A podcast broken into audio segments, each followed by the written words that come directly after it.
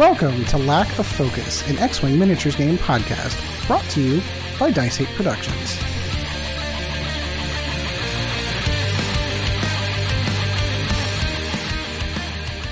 Hello, everyone. Welcome once again to another episode of Lack of Focus, episode 89. Insert Mad Max pun here. I am your host, Ed Horner, and of course, alongside me tonight, my good friend, Mr. Sean Dorsey. Sean, how's it going, my friend?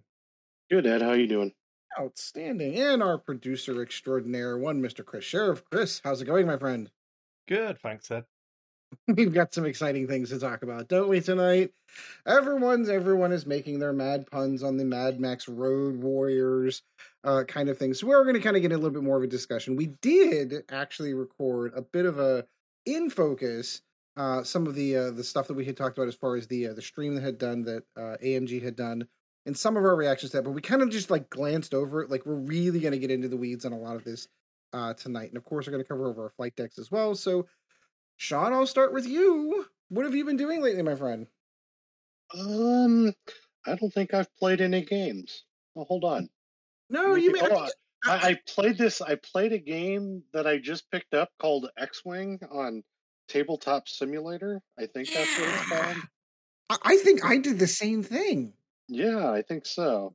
Crazy. And uh, I, I we actually kind of played two and a half games if you really want to get into it, because we kind of last what was it last Saturday a week ago when we did the Chris's kind of homebrew furball type game. Oh yeah, yeah, yeah, yeah, yeah. Yeah, I totally forgot about that one. Yeah, we did. I've been playing more X Wing the last two weeks, and than I have Yeah. in probably the last three months. Holy cow! Yeah, so uh, we got some a little bit of X Wing in, uh, testing out the the new some of the new rules and um, had a pretty good time actually.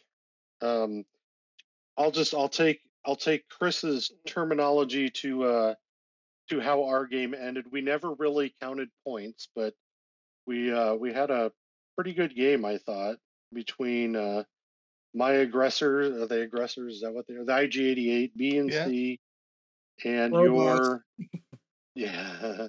A little bit of a uh, little bit of rebel beef. We uh, we did intentionally set some of the conditions on that game because we really wanted to give the uh, random turn order after dials uh, the road for those who have not been in the know. yeah, Uh, we really wanted to give it a try, so we intentionally set up a game where everyone was initiative four, so that it came into play every single turn of the game. Yep. And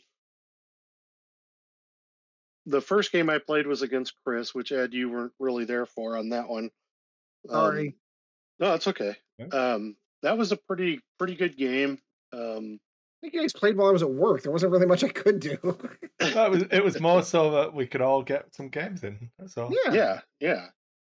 And that one that one came down to uh, Chris. You played Darth Vader in the advanced tie, Yeah, and one. then and then you played four Tie Fighters. The and you can you can say who. Yeah, yeah. Um, so Inferno it was Squad. Iden Versio with disciplined, um, Gideon Hask with disciplined, Del Meeko with disciplined, and then say the one I can never pronounce, uh, Seyn Marana, or whatever her name is, with marksmanship.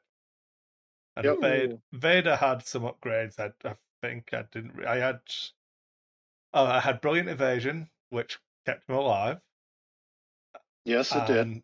Um, then I had rockets, but I don't think I actually fired them at all because there was never a time where Vader and all four of them had a shot that would have been better than just Vader shooting.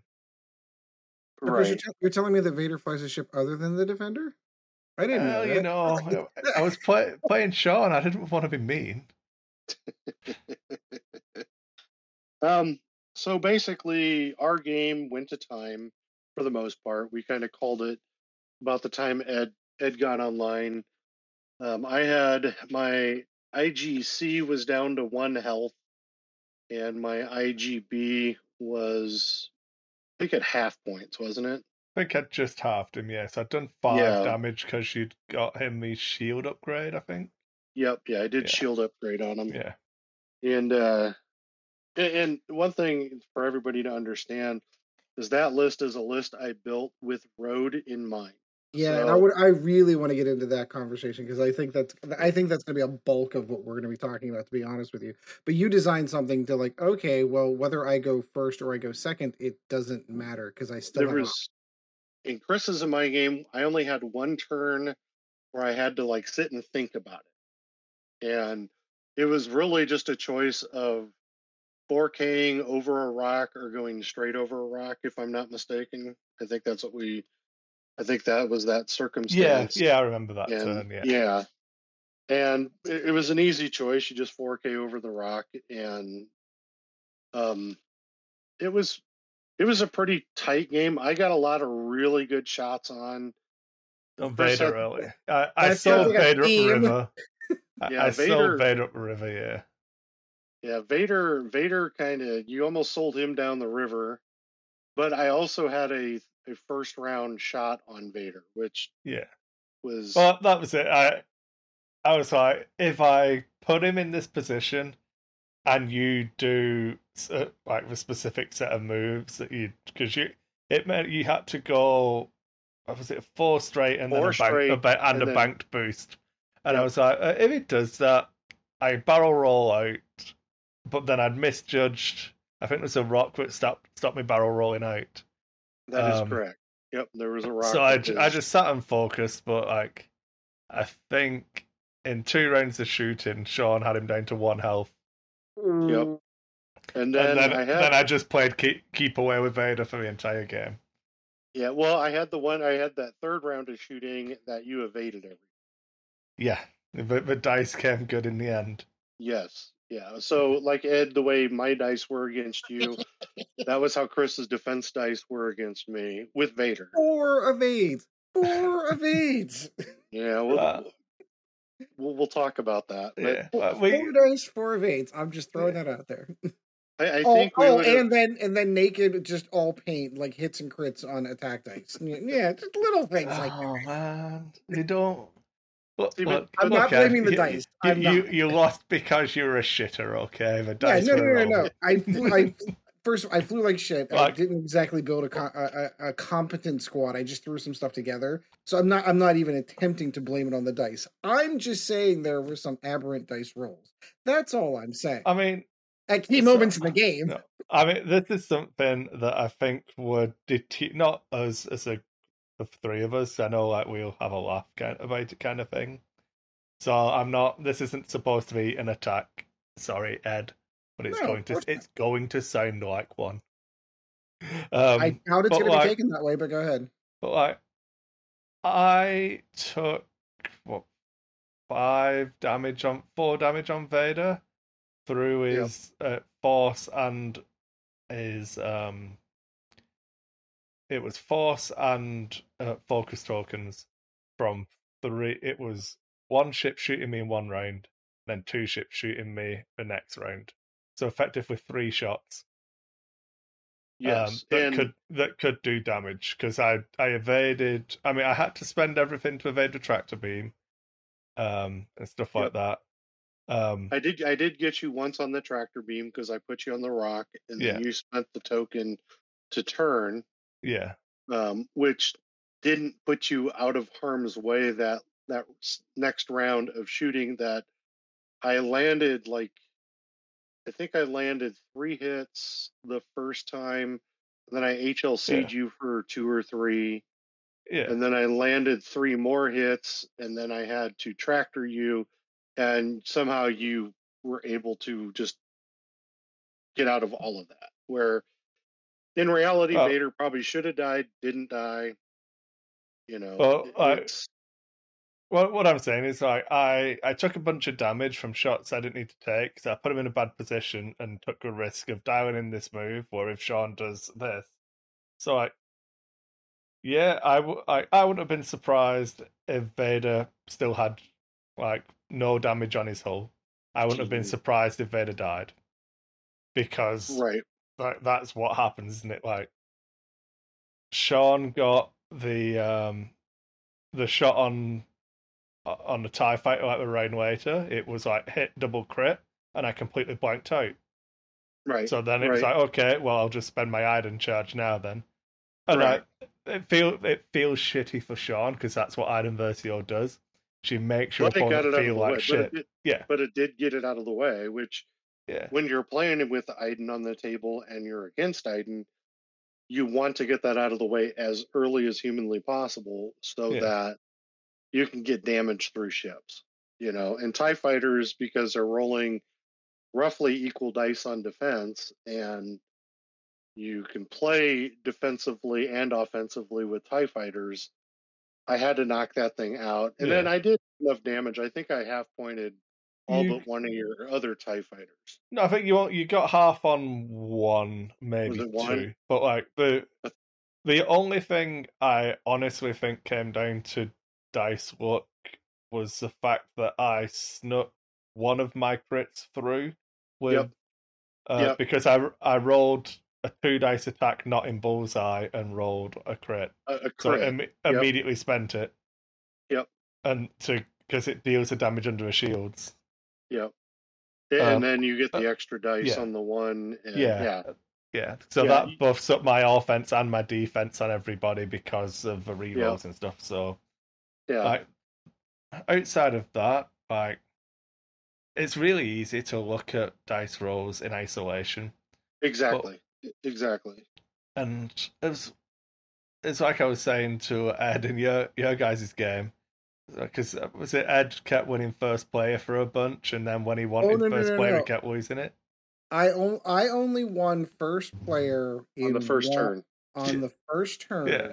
And never won Ed, Ed, again. Ed, you got it on first and second turn. And then after maybe that's that, what. It, yeah, maybe that's what Yep. it was. Never any turn what I would have considered of consequence Yeah, but because then there there were points in the game where I was gambling that if I win first turn, this is going to be great because I'm going to be able to block here and block here. If I don't, it's going to be a bad move, and it was a bad move yeah, almost But- every Yeah. time. Uh, What I mean is, like, if Ed rolls three hits and Sean rolls two blanks and a crit, Sean wins first player. But those rolls still count. Ed's dice still rolled three three hits. Mhm. Like, so you, you know what I mean? It, it's rolling dice is stupid to try and assess the like, Yeah, yeah, Exactly. You know, because in our game, Chris, I think we were about even. I think we were about Yeah, three and and, that's- three. I basically what I'm getting at is if we took the dice rolls from from all of our games, I think the results would fall well inside the bell curve. oh, I'm sure they. would. And like night, it and that's why I say when it's easy to get onto the, this is a giant tangent that I didn't plan on at all, but you know that's how we do the show. But like, I hear it a lot, and this is like I say it's mainly because I've been on Facebook uh, today, and like some of my friends were playing in um, the Gold Squadron um, Alderaan final thing, whatever. Um, and it's like, yeah, oh man, like, the variants really got me, and I, I leaned into um, taking elusive on ships as well, which Sean can talk about. But like,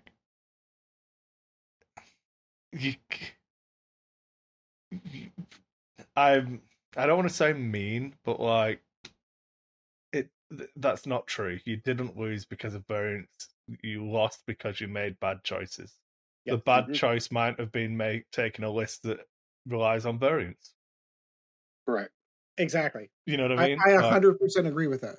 and I, how many times did I used to say when we did Nova about like, oh my, I don't mind it when my red dice are cold. It's when my green dice are cold that it's it really annoys me. That's because I kept putting myself in positions to get shot.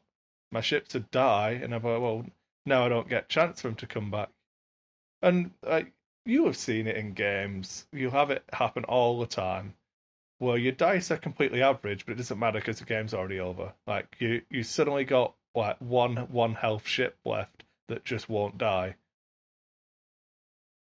Yeah, or it's that, or it's that. Oh, I'm gonna roll three dice. I got one hot, one shot on you, and you roll your dice, and they come out completely average on your. You're right. It's all. It, it, it's it's it's that old fallacy of you know counting the only counting the misses and ignoring the hits kind of thing. Yeah, It's the you, when the dice rolls are inconsequential to the game, you never track them mentally in your head. You Yeah. never you never see. It's always whenever it comes up to being a consequential dice roll in the game that you're like, oh wow, I've had two dice rolls in a row where I Yeah, really like, needed to make my I- eights. I'm and I sure Sh- Sean had a HLC. Sh- I think it was a HLC shot, maybe a range one shot on Vader, and rolled four focus results.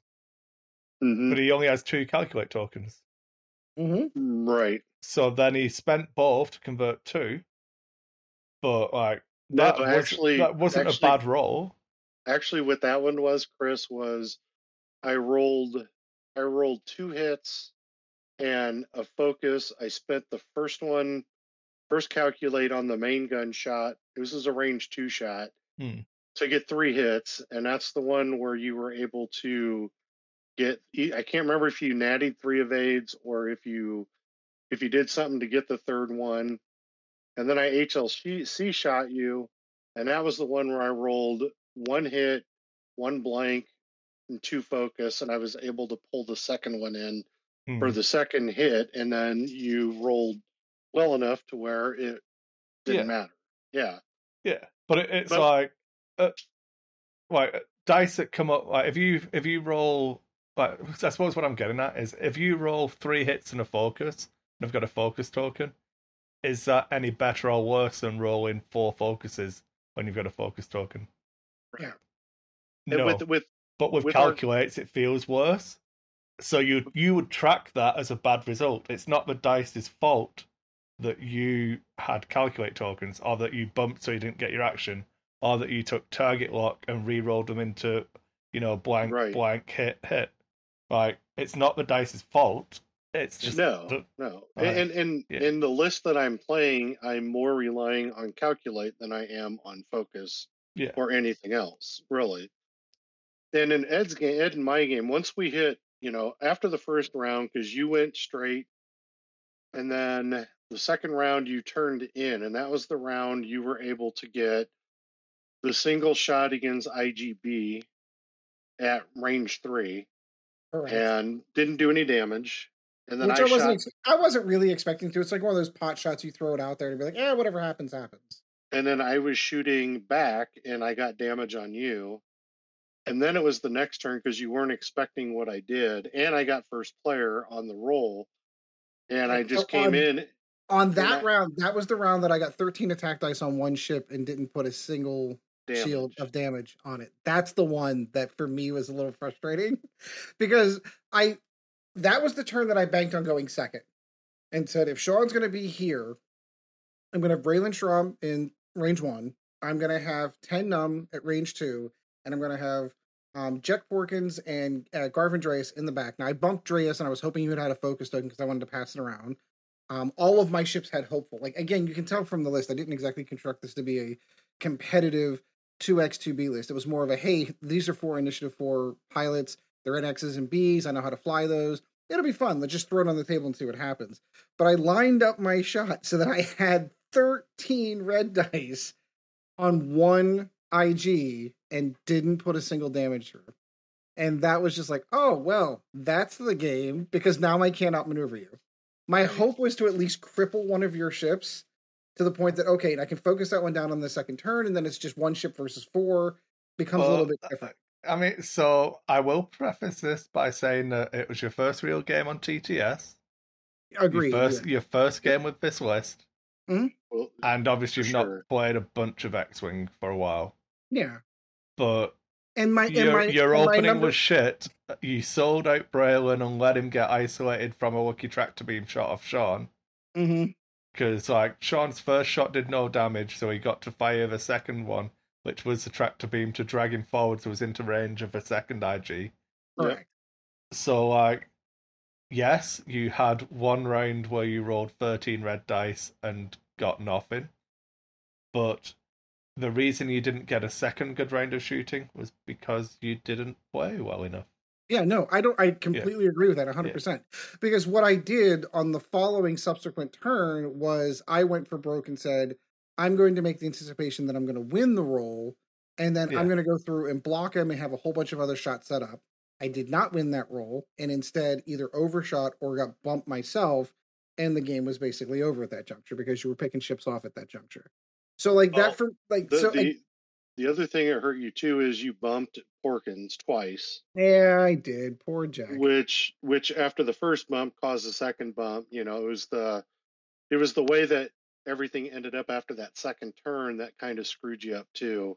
Yeah. But that, but you're also have to remember, Ed, is that you're playing against a list that is literally was was 100% designed to take advantage of the new rules.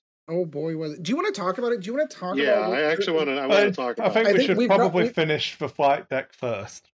Oh well. I mean, yeah, just Yeah. saying because we'll get through, and then you'll be like, "Oh yeah, I played 40k as well," and we'll talk about that for a bit.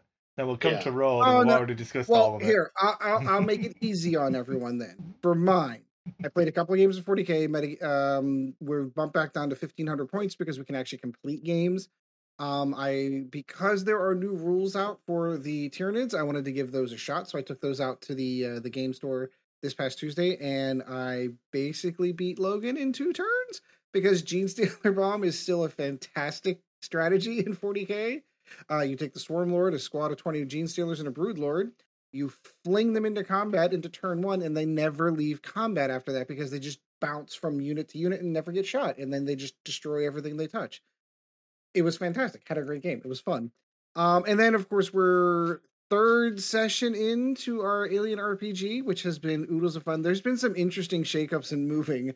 Um, the mutiny on the ship alone is delicious. I sit back and I'm just reveling in it. It's so much fun. Um, we did have a, a one of the characters do something I was not expecting at all. Um, and we lost that character, which is fine because it kind of worked out that Patrick took over the role of um, Miller. I, I bumped into this weird situation as a GM where everyone picked a random character, the characters they wanted to play, and nobody wanted to play Captain Miller, who was quote unquote in charge of the ship. So it put me in a role as a GM where I was not only playing the role of the NPC captain who's telling the crew what to do, but then the GM telling everyone what was going on. And I felt like I was n- pulling the crew along on a railroad um, for for that adventure. So Patrick and I had talked about it after the second session. He's like, "Do you want to get out of that out of that role?" I'm like, "Yes," because it feels very it feels bad for me that I feel like I'm dragging everyone along. So he had devised a plan on how he was going to get his character out of the story so that he would take over the other character. That didn't exactly come to fruition, so he went another direction. Um, I'm saving that for people who are going to tune in and listen to it eventually whenever Chris edits it all together in one big one big show. But it's an interesting twist. Um, and then all hell broke loose as far as the crew. There's a mutiny going on. There are sides being taken, guns getting pointed at each other. It's great. It's absolutely delicious. I'm loving every minute of it. And we're still, we're still, we could probably button this up in one more session. I think potentially one more session we're going to be done. Which is we'll we'll talk offline as far as when we're going getting back to our D and D campaign. But I think it's going to be perfect timing. So that's it. Uh, I want to finish more X Wing talk because I think I, that's far more interesting conversation. But that was my I don't have a flight down, I suppose. God. God. Oh, Oh, no, no, no. You can have No, one. No, no one cares about what. No one wants to hear about Chris's deployments and like how it how I put a rock here and then I moved another rock here and then my opponent put their rock there and then what was- I did was, was I, I did a force. I wasn't talking about you. no, you. I'm just I- gonna I'm I'm gonna do a Nova Squadron radio. I'm, sorry, I don't know if it'll pick it up through um Jack's voice, but I'll rustle my notepad and everything. so you get the full Nova Squadron feeling. There's Yeah. a blast from the past. That, Richard, uh, for those who Oh, don't get that joke, Richard, who used to be on the show for a bit, would actually keep notes of every game that he played, and he literally you could hear the page turning when he was going through his stuff. Love you, Richard. uh, Richard's fine. Richard's notebook could die in a fire. um, yeah, I did um, a bunch of Necromunda. I did some Halloween painting. Ooh, Um, I did. Um, I totally missed out on you painting your your ships because Halloween ran really really late, and Yeah. I may have had one or two glasses of wine more than I should have. so, like nine thirty rolled around, and Ed was like, Oh. "I'm going to bed now." Oh, well, I was in um in, in dress up for all of the North Americans, or fancy dress for all of the Brits. Um, so I had my face paint on. I know. I saw Um, the on Facebook. Yeah, and then I painted what a a witch and a like spooky scarecrow kind of monster thing. Um, that was fun. Uh, So are we starting? Are we starting Nuns with Guns November? Um, I'm not streaming tomorrow. I was chatting with Sean before the show. Um, just the way this week's gone, I've had a bunch of like things keep getting moved around, and I just want a day chilling out with Jill. So Right, um, we're gonna have a you do that. family day tomorrow. Gonna have a fire pit for November fifth, two days late because ended up having I had to work on Friday night. Uh, remember, remember the fifth of November. For gunpowder treason and plot, I can think of no reason why gunpowder treason should ever be forgot. and if I'll let everyone let that hang out there and see if anyone knows where that's from. Drop it in the comments down below. I don't. I don't think it's from V for Vendetta. Uh, Oh, like, it's not. I, I feel like it is, but I feel like it's actually a British rhyme It that is. children have. It so- is, but But it that's why V say- for- I was trying to see if anyone pulled a call out for V for V is for Vendetta. Fantastic. that, that's because you're North American. V for Vendetta is quite obviously putting a call out for Guy Fawkes. Yeah, it was the first time I'd ever heard it. and I'm sure for our mostly North American, not all, but mostly North American audience, I'm curious if they had picked it out or not. Uh, I'm educating. It's not from V for Vendetta. It's not. That's No, like me The original saying, source is not. You are like, correct. that's like me saying that the fucking American Constitution is from the Patriot. Wow, I don't know if I'd go that far. Why not? Is it a historically significant event? It that- will. Yeah, there I you don't. go. Guy Fawkes tried to commit treason by blowing up the House of Parliament. Then, lots of years later, they made a sci-fi film about a guy who Well, wears a mask. Technically, Alan Dean Moore did a comic book called V is for Vendetta that they then migrated. Yeah. The Wachowskis then migrated into a film. Yeah, just like Mel Gibson made The Patriot. Exactly the same. All right, admittedly, admit like that movie is historically inaccurate on so many levels. I can't even begin to describe how un- inaccurate it is. But it made me hate, The English, I know. hate, Yeah. hate. Not not the English. The actor that played the command, who ended up going on and playing the voice for the Inquisitor, and I'm drawing a blank on his name. He was also in um, Star Trek Discovery. I can't remember. I mean, I'm drawing a blank on his name, but that actor, he's fantastic, and I hate him for it because he has played characters that I have hated so many times. So, speaking of his, Jason Isaac. Jason Isaac, thank you. That's him. Yes, Jason Isaac. Love you as an actor and hate you at the same time, Yeah. which means you're doing a good job. so historical inaccuracies.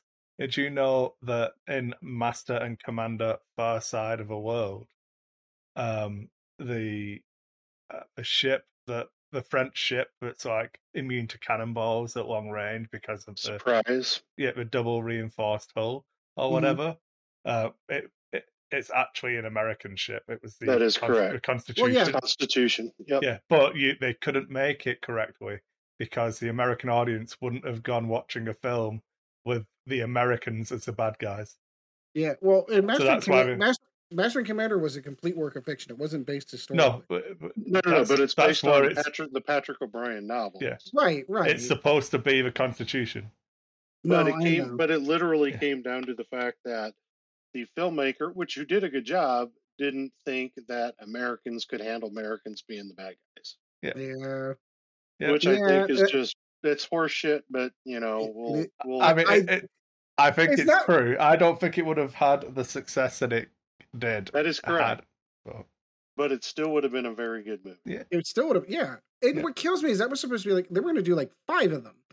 They're yeah, going to cover all the books of the series, and Yeah. because the film didn't do as well as it should, they never did another one, which is a shame because it was such a good film. Um, supposedly, I heard that they might be doing the sequel. really? Yeah, but I don't know how true that was. I did hear it though that it, it's in pre-production. And I don't know. I, Man, was Russell Crowe's going to be doing a that a bunch of Ridley sequels. Scott? Was that a Ridley Scott Well, yeah, and Ridley Scott has him for Gladiator 2, apparently, which I'm still not entirely certain how we're going to sequel Gladiator. But okay, so Russell, you know, Russell Crowe's I going to be doing know. Gladiator 2 at Master Commander. Awesome.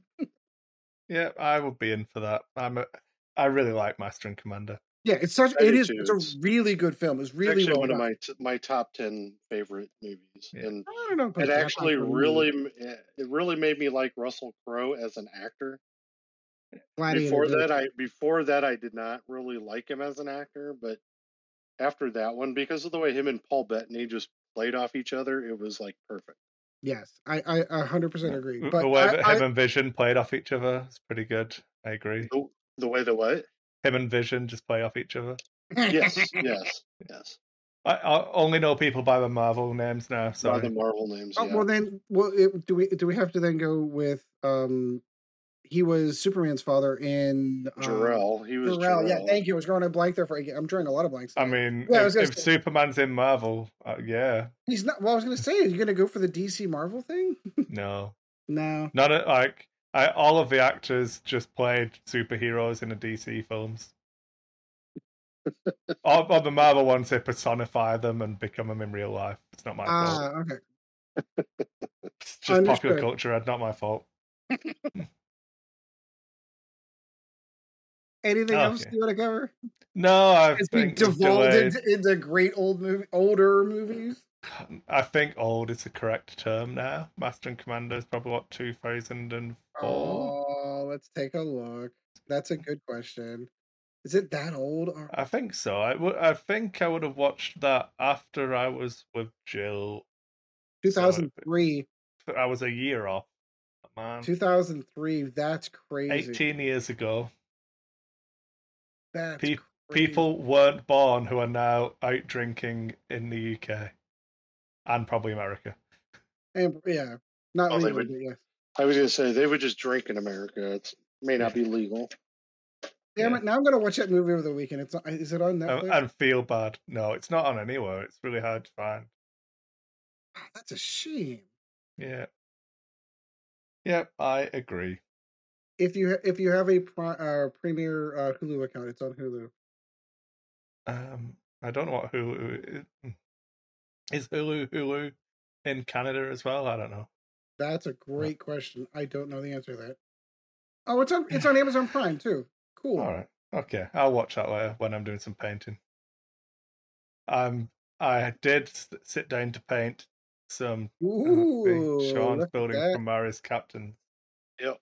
Um, I'm painting two Goliaths to go with my Necromunda gang instead of painting any red stuff That's okay. because because I want to paint stuff for me for a little bit. As Um, though you should, but I'm at some Yeah. point in time, I do really want to influence you into painting those more. So I'm like, if I send him a box of stuff, is that gonna is that gonna nudge him in the right direction? Going, oh well, now I've I- got to. The there will be at least one squad finished in November because it's part of my um challenge thing. Will be to get um yeah my no my Taylor Crate Painters challenge for November will be at least ten Sisters of Battle or whatever the squad size is that they are. Yeah, sisters come in ten. I- Well, I, the don't I don't know what they built for you. I don't know. I didn't build them, so The only reason I ask is because I'm getting a little bored um, with uh, the Nids, and I'm getting a little bored with the Necrons. Only because as the competition level is rising, I can't beat my son, I, and I haven't been able to beat him in in months. I'm okay with that, but now that Chad has switched over to playing Thousand Sons, now I can't beat him either. So now it's like oh, getting oh, old. That's how it is. maybe, maybe it's the fact that his psychic phase takes two hours. Like, oh, psychic phase, and then my son absolutely. This is on Tuesday. I hear it. All right, turn one. All right, I'm going into the psychic phase, and my son goes, "I'm sitting down." That's going to be Oh, 45 man. minutes. So what you're saying is Chad was always an ace player? Oh man, just waste time so that the, the clock runs out and he wins. Yeah, maybe, maybe classic, classic uh, milk on the clock. Yeah. All right. Okay. Let's get it in. Let's get on to it. All right, Sean. Let, let's get into it. I don't know. Words are hard. Words are hard. So you built a squad for our Thursday. So let, let's start from the beginning, shall Oh, oh, we? oh, all right. So, uh, AMG have announced that one of the ways they are going to tackle perceived squad problems that they have with the game and to take the game into what they want it to be moving forward is that they're going to introduce random player order. So a way that had initially been interpreted by myself and others was that you just roll at the start of a game kind of thing. Mhm. It turns out we were wrong. Made sense at the Yeah. time. Um, so it's been abbreviated to ROAD, which is random order after dials. I think people drop the P for player because then it says road and you can make Mad Max jokes about how angry people are, you know?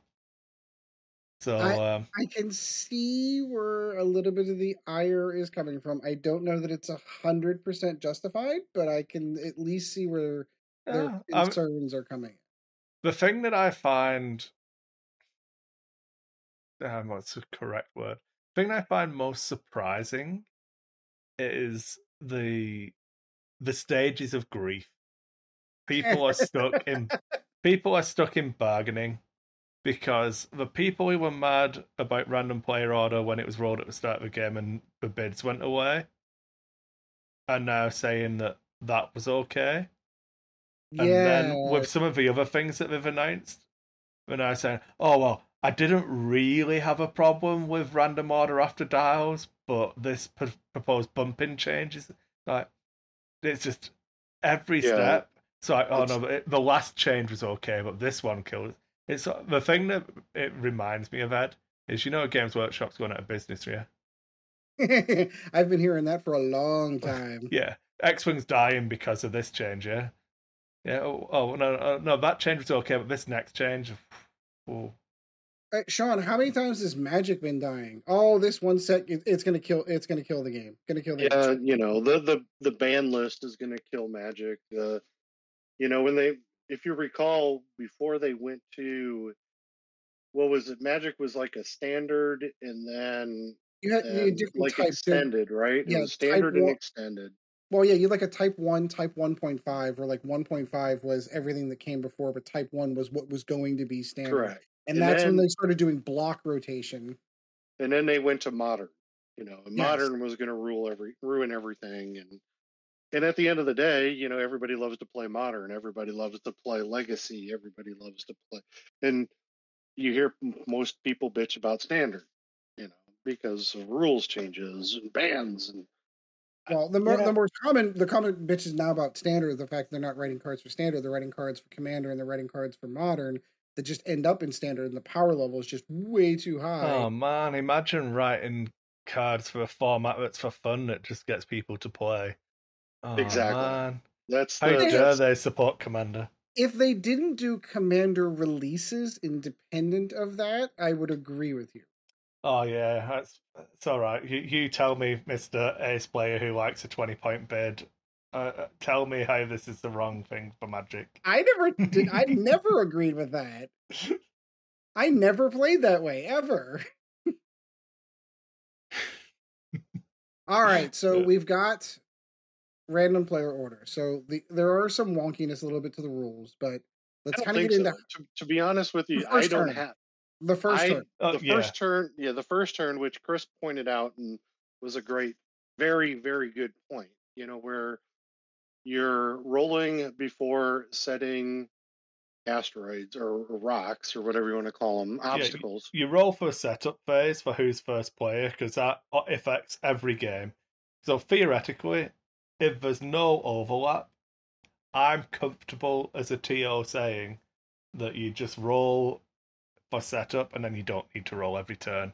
So Yeah, it doesn't because it, it doesn't affect anything. It doesn't It's not going to have any effect on the game at all. But you always need to roll for turn zero because in deployment, the first player places the first obstacle, and the last player places the last, last obstacle. So you've got a lot of control over that. I, I agree with that. But But, But then, then- it, but then it rolls. it yeah, it moves forward. Like yeah. you So that, that- that that roll lasts until after the dials are set in round two, Yeah. which feels off to me. I agree. I agree with that. Yeah. That that makes complete sense because if it were if it were me making that rule, if it, if it were me writing this rule, it would have been roll for first player for obstacles, and then you're rolling, a- and that's determined setup, Yeah. and then And you then you'd go roll in, then again. you would roll again. Yeah. You know, Yep. Yeah, I, I, I agree. I think, I think it, I, it's, I don't know. I think it's probably Well, just been 'cause- missed. I don't know. Well, well what Like- it did is it, it it affected the game that you and Sean played because it put it the game into a situation where Sean was able to get shots on Vader on Well, turn No. because It didn't, it didn't knew- affect Vader. I was- put I was put Vader positioning. the bec- because I wanted Sean to chase Vader. I uh, didn't think he would get to Vader turn one, and and I thought if he did, it didn't matter because my plan was that I was going to five straight. So then I, I I'd take I expected to take maybe a shield from a one shot, five straight past, and then be okay. Then I realized I hadn't put afterburners on him, so that wasn't going to be the perfect plan. So then I hummed and hard and ended up doing a a, um, a hard turn away, which it may, it meant that Sean's choices were really easy because he could just keep shooting Vader rather than having to pick between going after it. So again, It- I just what- made a massive mistake. If I'd have done the five straight, I Vader would have been fine, and that's what I'd planned to do: is hang him out for a turn, and then get out and bring him around and let Sean bash against the Tie Fighters. But I just fuck, I just fucked it up. It was but fine. do you? But, Ed, what you have to what you have to understand is Vader only shot twice. Yeah. No, I, I and I understand. I guess what my point is though is that knowing that you're going first or second, So going uh, that deep into the game is a little bit of an advantage that they're trying to eliminate. Yeah, uh, and yeah, that's exactly it. So the the reason I thought of it is because my standard opening with Vader Defender li- and my so I've been running obviously with two Inquisitors, uh, Fifth Brother, Seventh Sister, and Vader in the Tie Advance. All of those have boost. So I drop Vader Defender in the middle and one Inquisitor on each flank. And depending on where my opponent is and what initiative values they are, Vader and one of the Inquisitors does the five straight and boost, and Vader generally catches a shot in rain uh, in turn one, which is probably three hits because like over eighty percent of the time it's three hits. Like as long as I don't roll more than two blanks, it's it's three hits. So I chip a damage in turn one, and then Vader breaks off, and I play for position after that. But I'm already the fear's already there. You know, I've got him. Yeah, Oh man, Vader's terror. Oh no, and then yeah, you're Yeah. already up at that Yeah. point, and you've already put that psychological advantage, and that Vader yeah. gets shot on turn one. yeah, and if I if I know that I'm second player, I can do that with impunity, which is exactly the thing they said they didn't want. So Right. it's it's strange. Is yeah, it, it's just It- it- strange. It does change the psychology of the game, Yeah. which Ooh, which- does which is interesting to me because if you have you know if you have the i'm going to throw away 20 points just so i can possibly go first or second you know that's that's kind of you know that's the psychology you're up against at this point Hmm. you know because you know because you're you're basically throwing away a choice and now people don't really have that choice yeah I mean, outside of that thing, I I, I want to get our biases out in the open early, if that makes sense. Okay. Um, so outside of the fact that I don't like that aspect, I think the there's a back and forth on the three dice. Like I understand it, I accept that it is better. I still don't like it. Yep. Well, so oh, and I want to get my. I remember I started making this argument at the very beginning, and I've been. Oh, then yeah, now you get to have it. Now you get to have a conversation. now We've I had get, like 15 podcasts, and you finally get to have it in the correct place. I- finally get to have it in the correct place. So the one complaint that I saw was when I looked at that rule for determining whose turn it was. Rolling three attack dice, you're going to go crits, and then you're going to go focuses, and then you're going to go hits, and then you're just going to re-roll if it, if it's still a tie at that juncture. I'm like, well, this is silly. Like we've been determining random player order for years now. I pick up a red die, I say hit or miss, I roll it, and it works. Why? It felt like they overcomplicated it. I don't understand why it had to go that far. And then Chris points out to me that multiplayer games are going to be a thing. These are going to be the rules that are going to encompass all AMG events, which includes things like Aces High, Yeah. where you're going to have multiple players in play. So, okay, now that we have multiple players involved, three dice makes sense. And I'm like, but I still don't understand it. Why wouldn't you go crits, hits, focuses? Chris, would you like to explain the logic behind this? Okay, so it's an eight-sided dice. One of the Mhm. sides is a crit, two of the Cool. sides are focuses, and three of the sides are hits. Yes. So it It's gives legitimately you that, that simple. Yeah, it gives you a natural progression, which feels like it's less likely to have ties. Yes. And The- as soon as the- Chris the points thing- this out, I'm like, oh, yeah. okay. This makes the makes thing sense. to remember is it's not. It's really easy to go to think of them as dice, and when you roll a dice, it's really it's really unlikely if you roll three d six to get a tie, because each side is unique. Yes, it makes sense. But when on a d8, when three of the sides are the same, if you use hits, that's more because you can have like if you number them.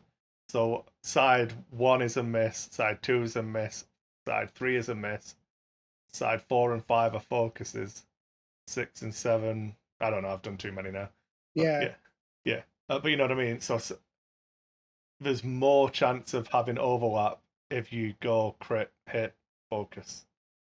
Someone like I'm sure Bob can come and correct me. Oh, we'll, I'm sure. we'll Absolutely. send him an email. We'll we'll get it transcribed. But um, I, I do Yeah. think though, with that, you know, with that said, out of all the die rolls that we had yesterday for who was going first, we only had one tie.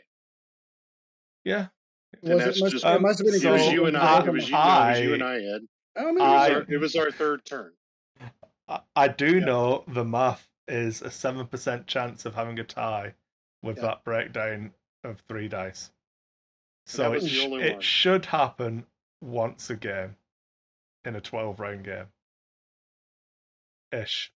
All right, so that was my bias number one, which Yeah. I have been corrected on. The only other bias that I Oh no, have, no, Ed, you're you're you're right. I have the same bias. I dislike it. I just know that I'm wrong, and that that, Right. A- that AMG are correct. Doesn't mean I have to like them being correct. I, and I, I, I agree. I, I, that's probably Yeah. a better way of it. I do have a bias thinking. I feel that it's wrong. I accept that I am incorrect in that in that in that view. Yeah. It still doesn't feel right to me, but I accept that I'm incorrect. yeah, The only other bias that I have is is I- and I've had time to reflect on this since we played our game. One of the concerns that we had in first edition was that X-wing was moving into the X-wing the Gathering kind of um phase where it wasn't so much about the ships or the positioning, it was about building the correct squads and building the deck. It was all the cards. And what I'm afraid of, and I could be wrong, and I'm willing to accept if I'm incorrect on this, is what in, in Sean's list was an, a good example, is it's going to get down to a point of building the right list to play to that system, which goes into even further into the X-Wing the Gathering. I'm not suggesting that I'm correct or incorrect, but what I do believe is going to happen is in order to um, account for the variance on this, players are going to be taking upgrades to help account for those things like advanced sensors, ships that take, you know, that do pregame moves like phantoms, things like that, things to allow them to whether I go first or go second doesn't matter because I'm going to have something I can do one way or the other. I don't know if that's good or bad for the game. I'm just suggesting that it's going to be a very different feel than we had before when you can just reliably know you were going first or you were going second Yeah. every turn. Uh, So that's the only, that's my only concern. I don't know if it's good or bad, but that is one of my concerns. Yeah. I, I don't want to get into it too deep yet. I want to, once we've done our biases and stuff like that, I want to Yep. talk well, about I- how I've Sean my- built his list, kind of thing. Yep, I've Well, uh, given two. yeah. My two. But one of the things I do think about that is that when we're stress testing road, which is what we were effectively doing because we forced it to be an issue, hmm then they give a big advantage. If I'd have run like you can don't know, a- you can do a, a- like if I ran my I five resistance list. It wouldn't have mattered. Yeah, It wouldn't matter. And I agree with you. 100 like 85% of the games that are played, this is probably not even going to come into Yeah. play. It's not going to Probably anything. even more. I think you're looking at mirrors and you're looking at either either aces lists, you know, or generic. or generic. Yeah. But if you're I- running a mixture, if you're running an average list or you're running a list that you're building or you're you're you're conceptually building a list not to play against road, but you're building a list to win games, the only time it matters to me is if you're mirrored. yeah.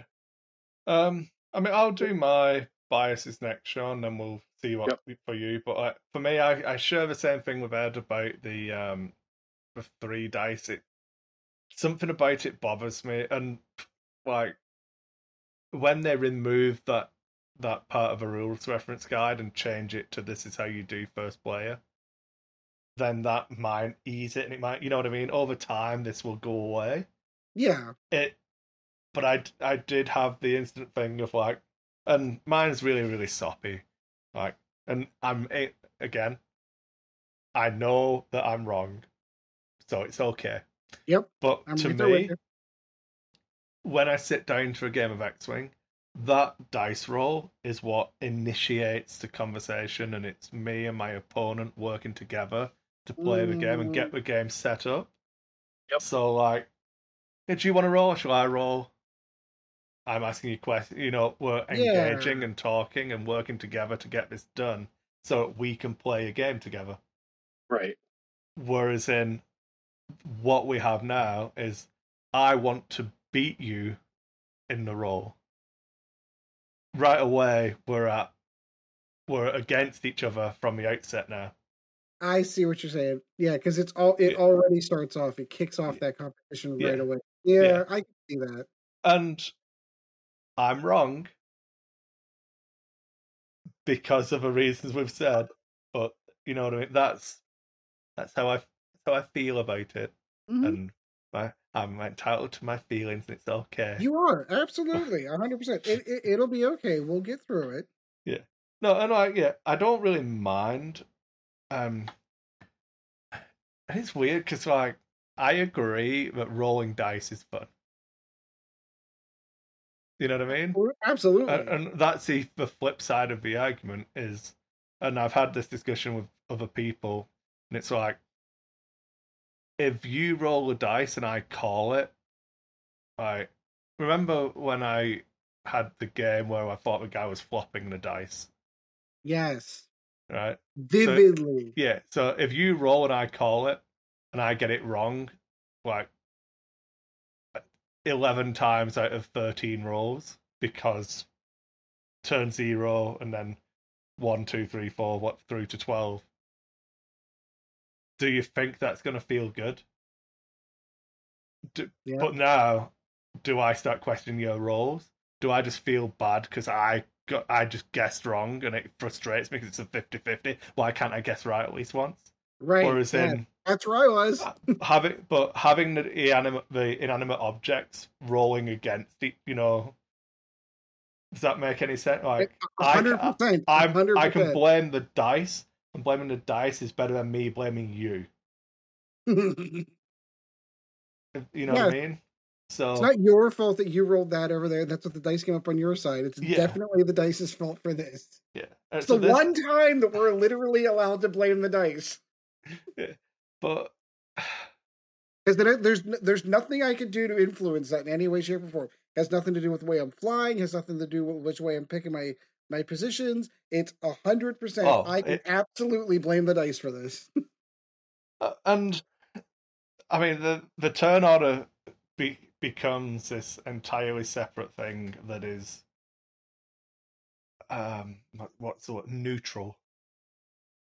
yeah, Yeah, like if you you can no longer think of moving first or second as an advantage. So that's, that's what this comes from my biases as well. But Yeah. I I no longer view having first or second player as an advantage in 99% of the interactions because I don't know which one it's going to be. So I can't plan because if I dial in the perfect move to give me the range of options and then have to move first, is it still a perfect move? Yeah, that raises that And- Like, I'm I'm curious if we've poisoned the well a little bit on the game that Sean and I plays, where we both all played the exact same initiative. I think the uh, so we agree. There's no reason to play the game where nobody has a matching initiative because the game quite literally doesn't change. So I think that we can actually set that, you know, subset. Yeah, like when, when we get into it, but I mean, so I what I suppose what I'll, I'd I'll just do- I'll finish off my. I, sure, sorry. I, we we're doing what we always do and getting sidetracked. But yeah, my outside of those two things, the fact it feels weird that you roll for setup and then not again until turn two, Mhm. which I and the with. fact that it's three dice. I'm really excited. Yeah, I'm excited for the unknown because it's unknown and I feel like it'll challenge me more. And that's not to say that I think I'm a brilliant player, but you are like you guys have heard me talk enough now about like flying Vader and a defender. Like, yeah, I'll I'll Vader and a defender when I fly him will die. That's because I opt into a playstyle which will allow him to get shot because I want to engage and play the game. I'm playing the game. I am playing the current iteration of X Wing incorrectly if I want to maximize my chance to win. But I'm playing it in a way to maximize the amount of fun that I have whilst playing. right. Mhm. So, whilst it. I don't know. I, it's really hard to say it without sounding arrogant, if that makes sense. but ultimately, being initiative six isn't a skill. Spending one less point than my opponent isn't a skill. Being able to look at where the things are on the board, Yeah. understand what moves they have. No, uh, um, but so what I mean is, X-wing ships move on rails. They're on they're all on train tracks. They can only be in set positions. Knowing that if I put my set position in the point where I have the most options to avoid your set positions is a skill, It is. but how valuable of a skill should that be? This gets into the- Because you, no matter how skillful you are, you cannot stop me. Yeah. Like This this me- gets into the conversation that you and I had on Facebook when we were talking about this. This brings back a skill to the game that has been long lost from the game, which was people who knew how to fly. But it's not even that. It to me, it's more of I don't consider it randomness. I think that's the wrong term. It- It's more unknown. Like remember when you first started playing X Wing Exactly where I you was had going to go. you had no idea where the ships would be. Like so now you know, the- theoretically, this might open eyes. I don't know, but if you've got your ship, and their ship is in the, in your arc at range one, in like, in the center, if you've got them in bullseye at range one, and they're facing away from you, there is no move that they can dial in that will get them out of your arc. Yeah, but you didn't know that when you started playing the game. Yeah. And I- it was always that great mystery of like, oh, if they go left, I've got to kind of go with them. But if I guess wrong and they go right, I don't have a shot. It was like the whole dog fighting thing. It's like Yeah. two But- planes in the sky. I Yeah. love that. But or like uh, if you if I dial in any bank, I stay within my firing arc. Bank moves don't leave their firing arc. So that means that if you're facing a rock and want to know if you can bank round it or not, is the rock in your firing arc or is it out of your firing arc? So when people take these target locks and go, oh man, I'm out of range, but they're checking along the line of the arc, that isn't to try and get a target lock. That's to check for certain if they can make this bank. So when you then see the picture of the ship, you know, literally like a, a hair's breadth away from the asteroid, that wasn't skill. That's understanding the basic fundamentals of the game and how it works. yeah, where the ship's going to land when I put it on this. Absolutely. 100%. Uh, the the thing I bring this back to the most is guess range weaponry in Warhammer. Ooh, Like that's been a while. No, I know, but I, had a good, I was good at that back in those days. Were you good at it, or did you understand that you were playing on a 48 inch board Yes. that, they, that they set up 12 inches on and then moved six inches? Yeah, you just did the math. So were you so were you good at it? Was that a skill, or was that you understanding the fundamental principle of the game? either way, I think it's a skill because I don't think everyone has it.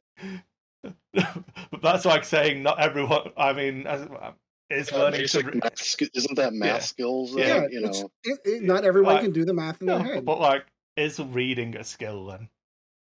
I mean, I suppose. Can you can you be better at reading than other people once they've got the fact that they can read?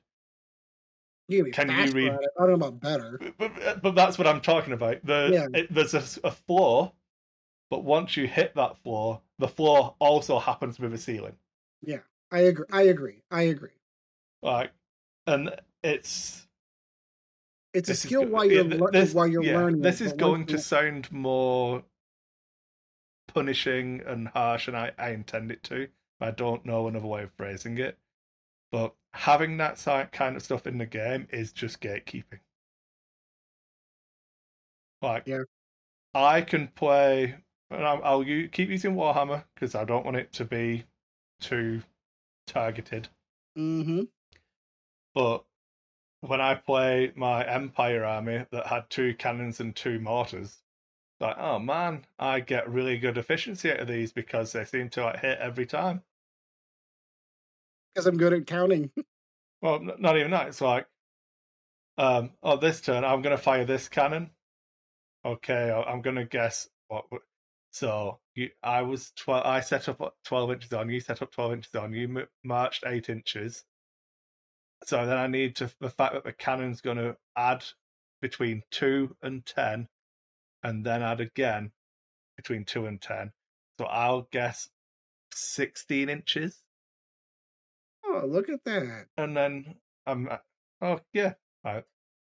But even better, I've measured that cannon now. So now I'll fire a cannon that's next to it, and I'm still guessing, by the way. Oh man, I was I think I need to guess sixteen point seven five inches now. You fucking Americans. Fucking point, points half point seven five of an inch. Fuck you. Sixteen and three quarters. Yeah, thank you. but uh, and then oh look, my mortars. Oh well, these are on the opposite side of the battlefield, so I can't use that information because trigonometry doesn't exist. I don't know that I I don't know that I set them up 24 inches away from my cannons and that that cannon was exactly this far away. I'm so skilled at the game. And like the person who's never played before is looking at these mortars landing slap bang in the middle of their units and going, "Holy shit! Like this guy's really good." Like, am I though? Am I, or can I just do basic math? But like I've I've got to a point where I understand that that 24 minus 8 is 16. Like that's how skilled I am. You- you know what I mean? Um, it it is a skill that's floor is level with the ceiling, in my opinion, yes, I would agree with that. and that's how I feel about double reposition aces. At initiative six, I was just to say With a initiative six as the as the second player. yeah,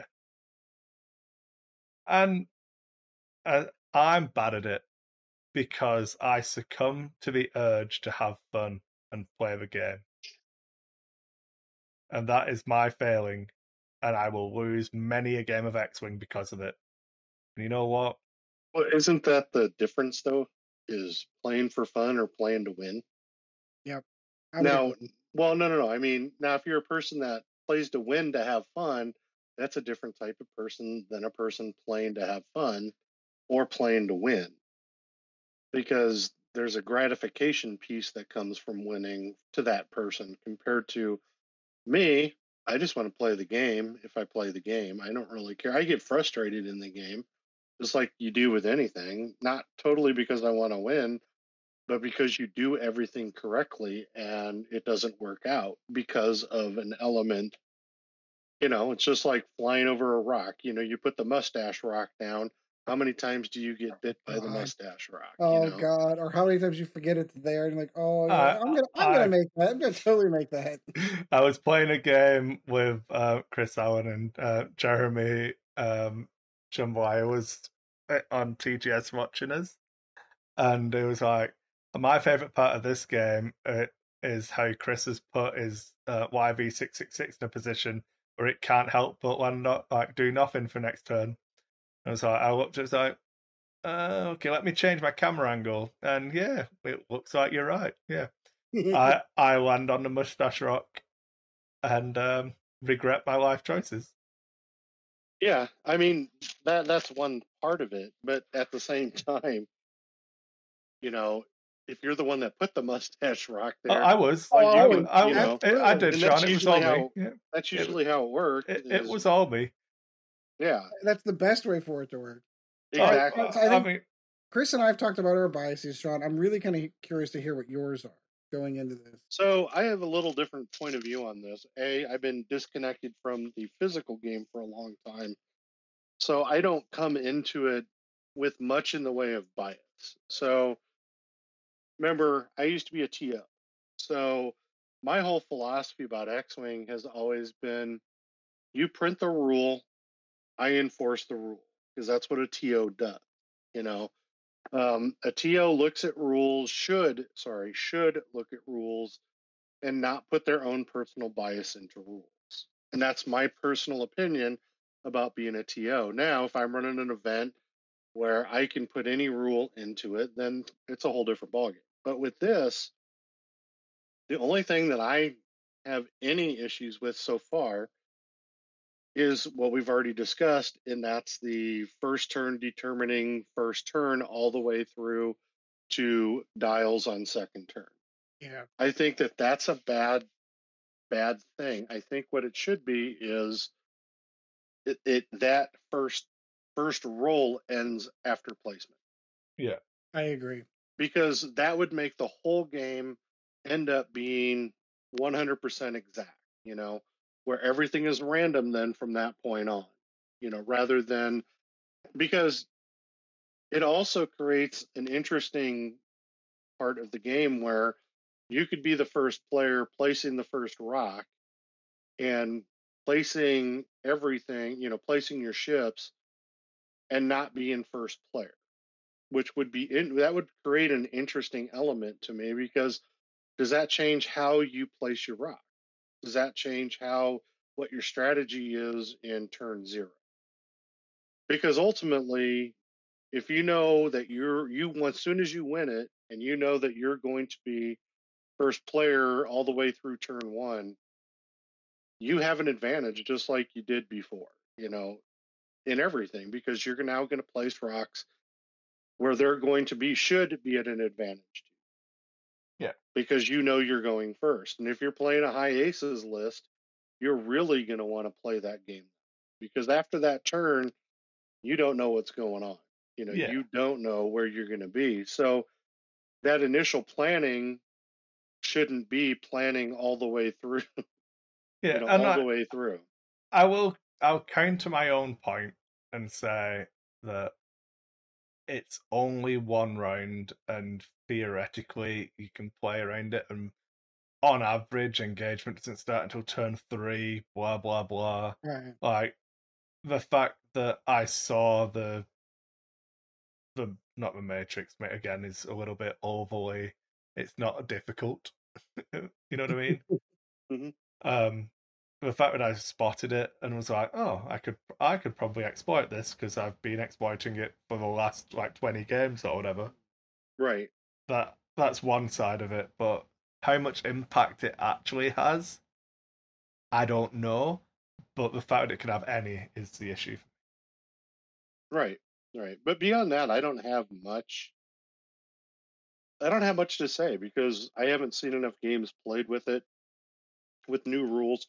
When we start incorporating everything else that's up coming up, that to me it will have more of an impact on the game than who's going first each turn, except for as I stated earlier, in mirror matches or or in matches where ship um, initiative is the same. Yeah. After that, it doesn't matter because, you know, you're playing X Wing in between all of that. You know, it's just like when we played Chris, we played X Wing in between all the other stuff that was going on. Yeah, and I, I think we could probably move on to those now. Um, do you want to talk about the games first, and then our feelings about uh, the games and our feelings on how it went? Because I think I want to close out with your thoughts, Sean, on how you built the list. It feels a bit Ah, out of our, gotcha. spa- our spa- doing that last, but I think it'll make sense if we build up to that. If that, Yep. Yeah, that's a good way to do it. So, yeah, Yeah. let's go on to the next. yeah. So, well, I'll just start off because I played a game like five days before. I managed to get a game in on the Friday um, against someone uh, and uh, had overlap, so we it, we used it all. So that was me playing Vader and the Inquisitors against Anakin and some Jedi. So the only overlap was at I six with my Vader and his Anakin, but he had battle meditation on Anakin, which meant that he could coordinate to a two Jedi after Vader moved if he was second player. Which means that if he's saved the reposition, they can barrel roll to get a shot or boost to get a shot. So I was like, this could be really interesting. And I don't know that Clay had the same thoughts. He was using it a lot to get target locks after uh, at Initiative Six, which again is still an advantage kind of thing. But um, I kind of didn't really worry about it. There was one turn where I'd we'd had a bit of a skirmish. His ships were all collapsing. I'd got my one of my inquisitors behind, and then Vader's approach is it's Vader and Defender, so you, kind of I think we spoke about fell in the same kind of terms a long, long time ago. But like he needs to punch through the engagement and be clear on the other side. We've we have talked about Yeah. this. hmm So I was like, well, I could three bank and have a good a good shot if I'm sec. Uh, if I'm if I was first, I would have one hundred percent of three banked. If I was second, I was contemplating doing either the two straight or a one bank and not getting my token. But then he if I was first and did that, he can reposition everyone onto me, and I don't have my defensive tokens. So uh, because there was such a big difference between that three bank and that one bank, I just did the five straight. I was like, I don't know what to do this turn, but I 100% know that no matter if he moves first or I move first, he cannot stop me from this five straight fitting which means I get my evade. I can then reposition depending on what else what else has happened, or focus stack for the tokens. So out of the entire, I think we played eleven turns um, before the game ended in total destruction. Um, I lost. I turned Vader in to be range one of the Jedi. Um, I, I did a one bank to be range one of the Jedi, so we could just trade shots and see who won at the end instead of doing a five straight boost behind the clouds, which you know what I mean. If I'd have been playing to run away, Clay's convinced that I would have won. I told him that I don't want to to run away, so he can win. It's fine. Um, but yeah, in an entire eleven round game, there was one turn where I did a move that was only that because I didn't know. Yeah, and I'm curious about that because I'm thinking back to Sean and I's game. Let's just say, for sake of argument, I get out of that engagement. I only lose one ship. The swarm then breaks up, and then all of those overlapping turns don't really affect everything. So, legitimately, I feel like the only areas where this affects the game is on close engagements. Yeah, Close And- enough and- where, yeah, close enough where blocks could happen. Well, I, I look at it this way: it's close enough where blocks or reposition. Right. Yeah.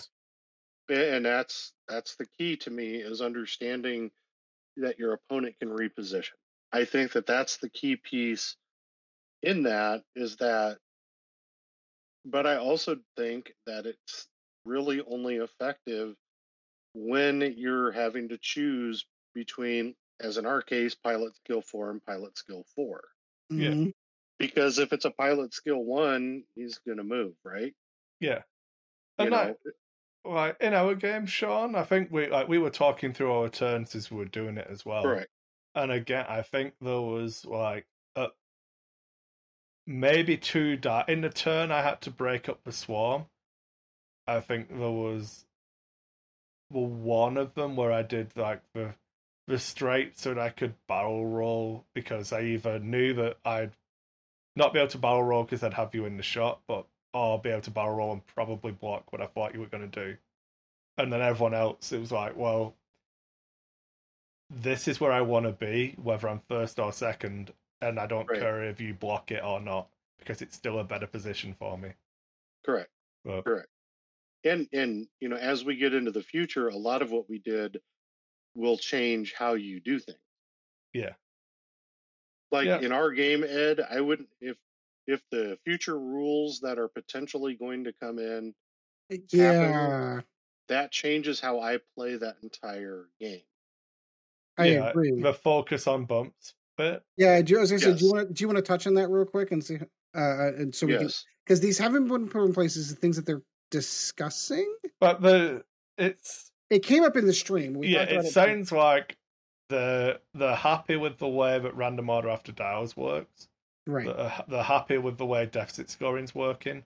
They're happy with the way the ban list is working, but they're not currently happy with how bumps work. And uh, and I feel like we need to double back on that ban list real quick because there were certain things like because we had talked about how the dial should be sacred. So there are Yeah. current upgrades right now in the game that allow you to see a ship's dial, and those types of upgrades are going to go away.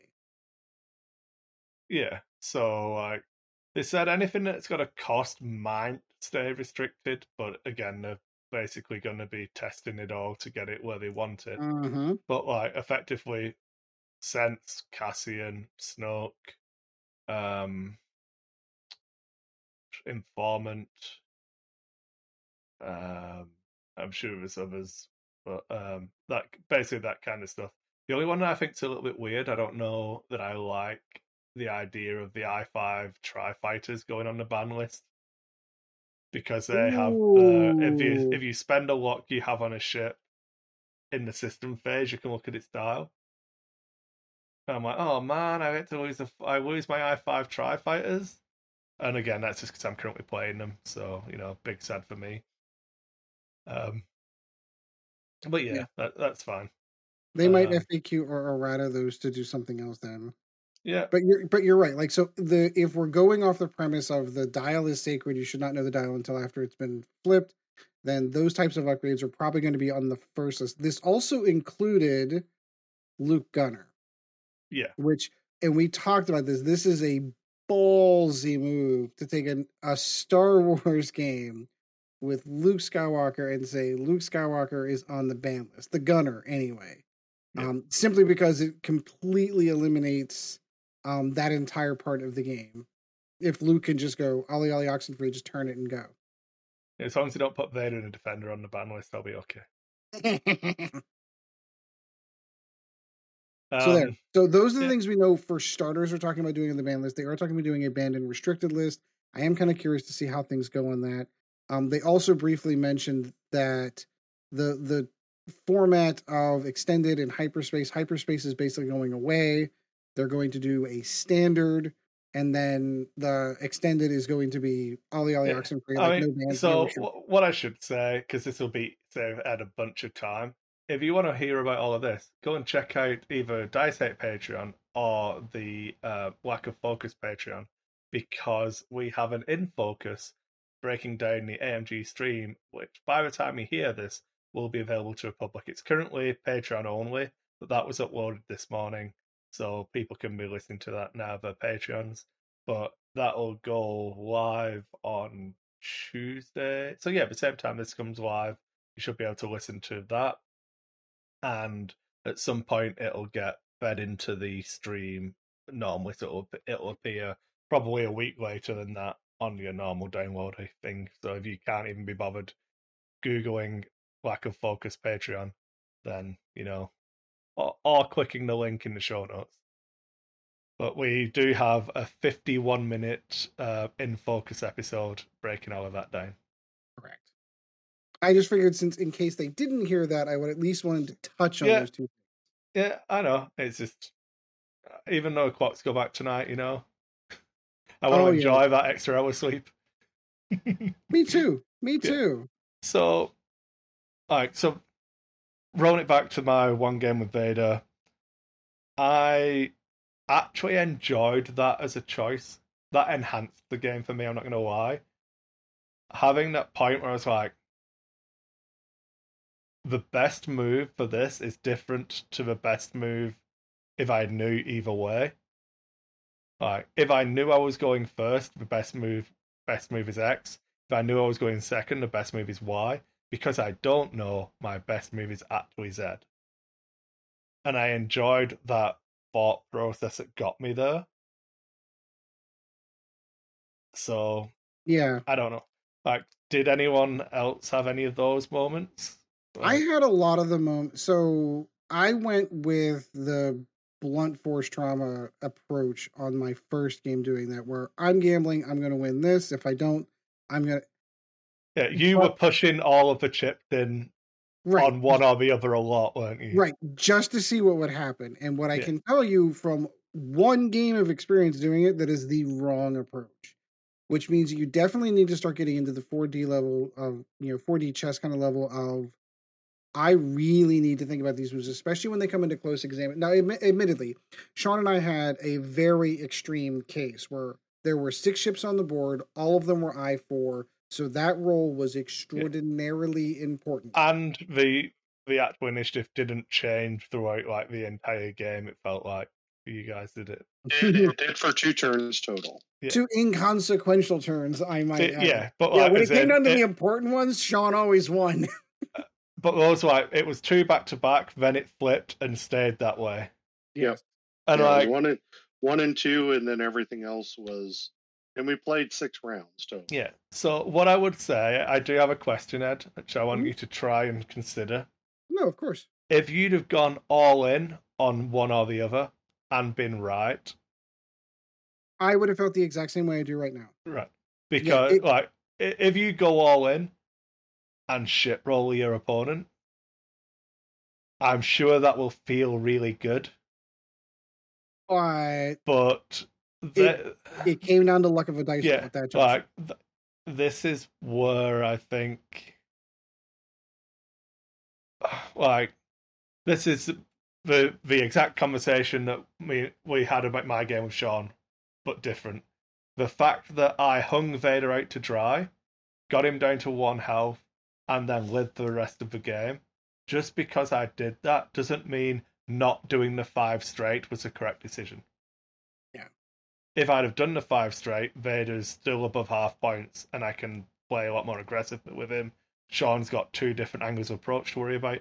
That was the correct choice. Just because the outcome was correct, or just because I got the desired outcome, doesn't mean that the choices that got me there were correct. Yeah, like that makes- the that makes old sense. show your work kind of thing. Going all in on I'm going to get I'm going to bet all of my money on red, spin that fucking wheel. Just because it comes up red every once in a while. I mean, it was the right choice. Yeah. I I a hundred percent agree. And like I think that that's even this is going to sound really weird. But I think and this is feelings not actually thought out, done any math here, so please just destroy me when I'm completely wrong. but um I feel like if you go all in on a turn where it's going to be, actually be crucial, that isn't going all in on black or going in all in on red.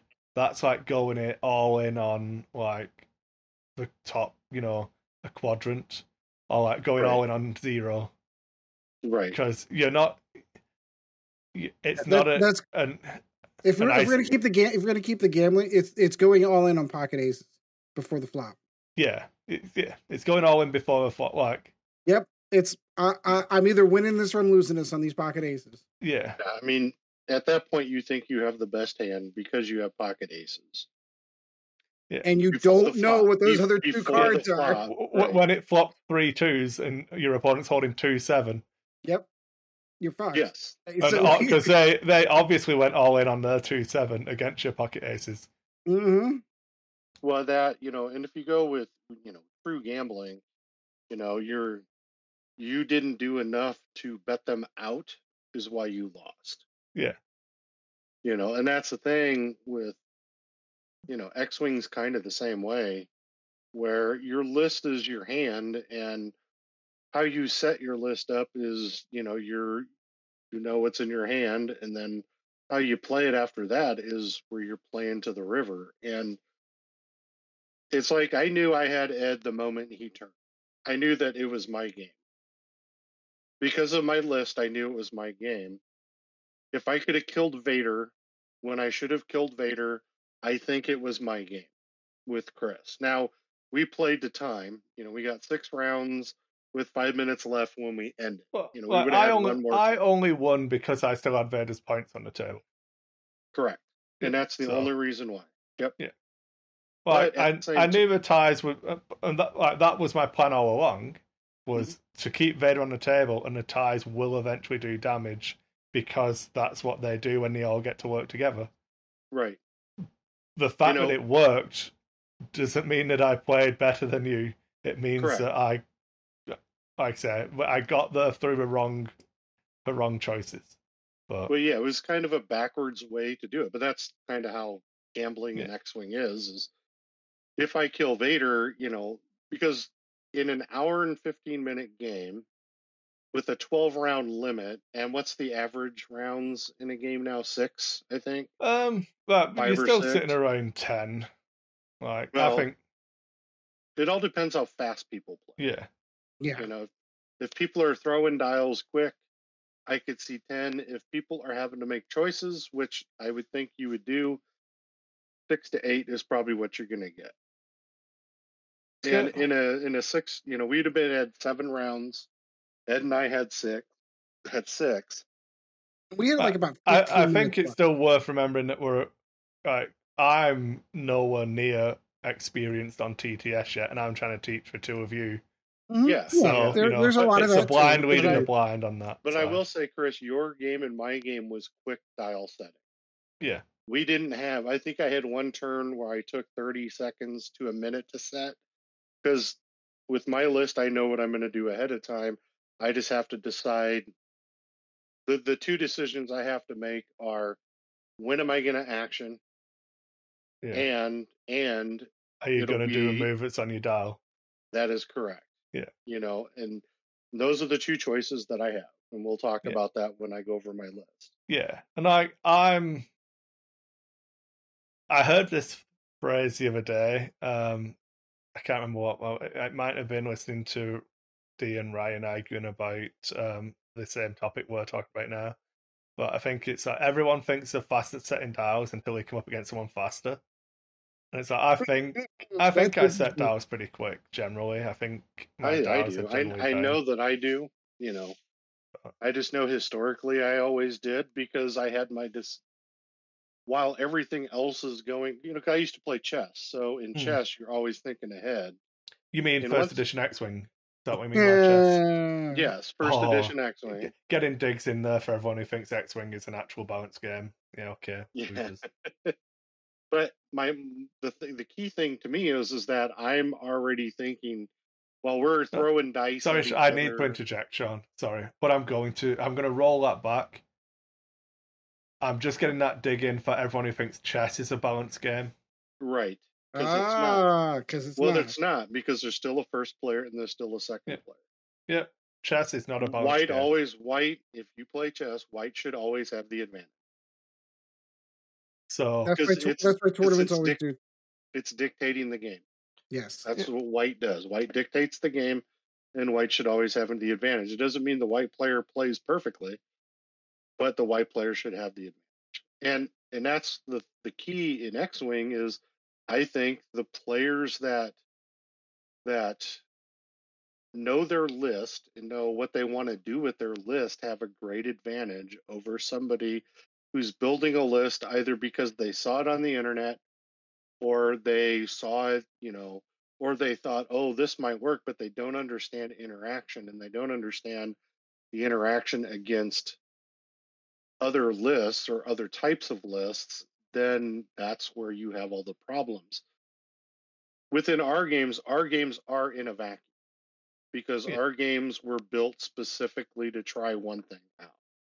Yeah. So our, our Um, game, our two games exist in that vacuum of testing one element. And then we tested it, at least in my opinion, I think we tested it enough to understand the effect of that element on the game in that vacuum style game that that element's going to affect. All right, so I suppose let's do takeaways that we we had from it then, and then we'll move on to list building. Sure. Yep. So I only got the one game in myself. Uh, my takeaway from that is that the the blunt force trauma um, brute force attempt of red or black betting on it is not going. I mean, you're going to either win or you're going to lose poorly uh, playing it that way. So what it does is it's going to even on your opening moves, like everyone thinks, okay, with those two first couple of moves, maybe they're inconsequential because it doesn't really matter. I don't know that I agree with that. I think it's genuinely going to become a much more, if it's even harder to get uh, even further into it, the game's really going to come a lot more into positioning and your level of accountability when you start getting into those engagement. Knowing, okay, I need to be able to account for, like Chris was saying, they're on railroad tracks. Where is he going to be, and where possibilities, and where can I slide my ship in to be able to get those shots in? It's going to take some thought on those engagement rounds. When you have a situation like we had, where you have, even if it's just two ships, even if it's two ships as they're coming in, that could be the make or break because it's going to affect everything that comes before and after that and how you're setting those up. It's just going to take a little bit more thought. I don't think that it is the end all and be all. The sky is falling. I think people are going to adjust, and I think we're going to discuss how they're going to adjust. Um, I think, look, everything else, good players are going to find ways to uh, eliminate as much variance as possible in a game, and whether that be through the same methods that they always have, it's going to be through list building. I think you're going to need, when you are putting your list together, you're going to want to take into account of, well, what happens if this situation happens? How do I react? Well, and I think you also, I think to expand on that, Ed, is as a player, you have to be open minded to the things that you don't preconceive are going to happen in your game. Yes. And I think a lot of people play a game thinking that something is going to happen in a certain way. And that's where I think a lot of the frustration or whatever you want to call it with with these new rules coming out are people are frustrated because it's taking them out of their element that they've always thought in. You know, now they have to think differently. And people hate change, you know, right off the bat. Chris said this, people hate change. You know, that's number one Mhm. you know and and you're definitely correct it's there's going to have to be more thought put into x-wing now than there was maybe at the end of 1.0 and through all of extended up to this point I mean, I will say, as kind of a defense for these people, like playing devil's advocate, like people feel like they are being told that they're playing the game wrong, and that it's easy to interpret that as a personal attack. And I don't think that that's the case. I don't like when they say that these changes aren't for you and they're sorry. They they understand that the game that exists currently that you know FFG handed to them was fine. You know, it, it was a game in its own right. But if they're going to continue working on it, they have to make it into a game that they can jive with.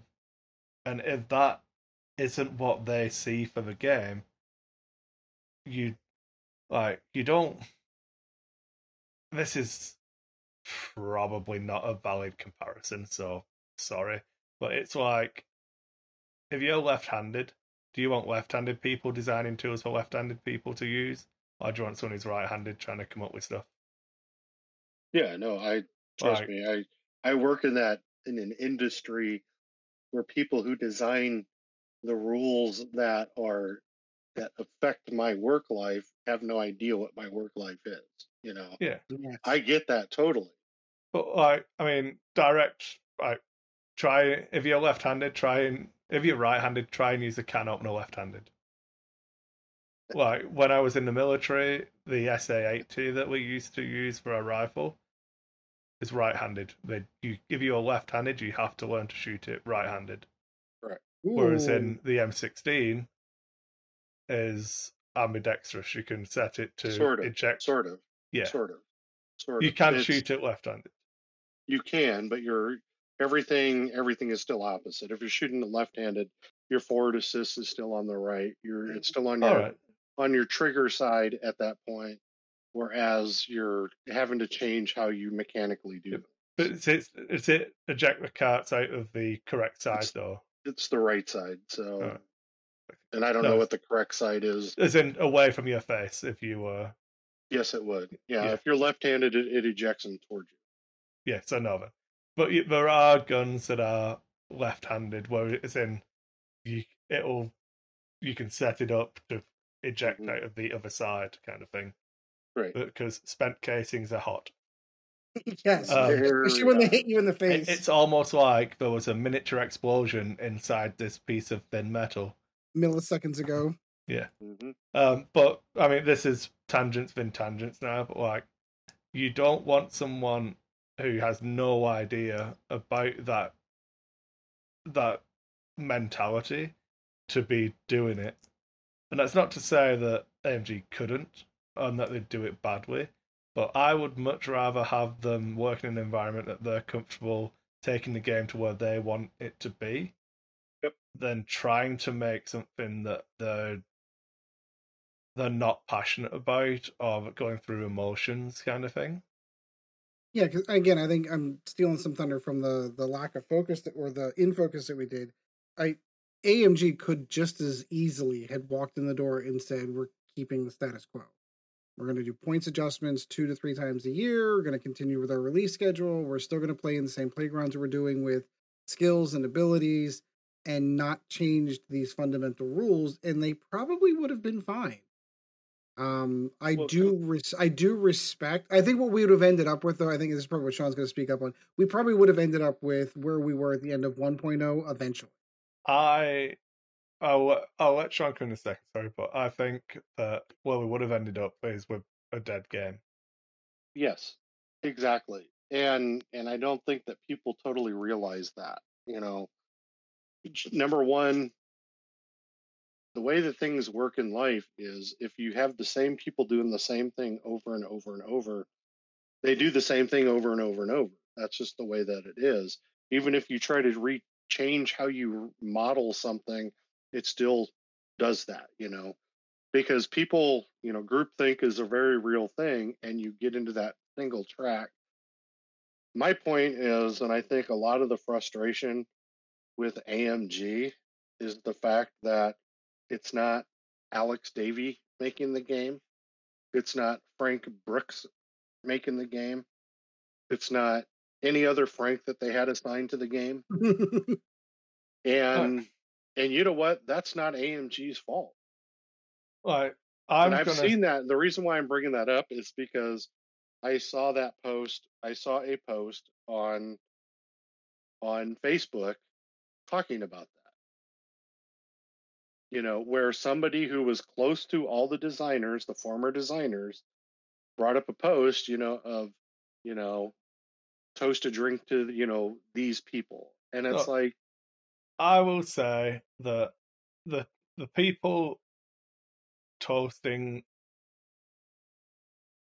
I'm not gonna dig up old posts or anything like that, but there I think it would be fair to say that a large number of the people who are criticizing AMG and who are um, lamenting the loss of FFG are the same people who were saying that it's time to fire Max when he was doing stuff and he was a new person because they didn't like the things that they thought he did.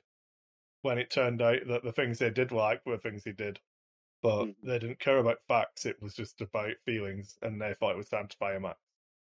Yeah, So- and I think that that's what it comes down to is we're at an emotion, you know, the stages of grief at this point, like you Yeah. said. And we're at you know we're at that point where you know we've already been through bargaining. Yeah. Well, and I think those people have very short term memories in the fact of some of the things that FFG changed that they didn't like. Well, And I'm gonna didn't go over very well. So last night late, I can find it. I sent. Where did I send it?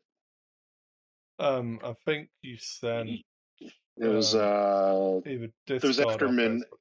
No, it was Facebook. Yeah. So So while you're while you're looking that up, I do want to real quick. I have a oh, here we go. Here we go. Okay, let me let me get go through this real quick. Sorry, Ed.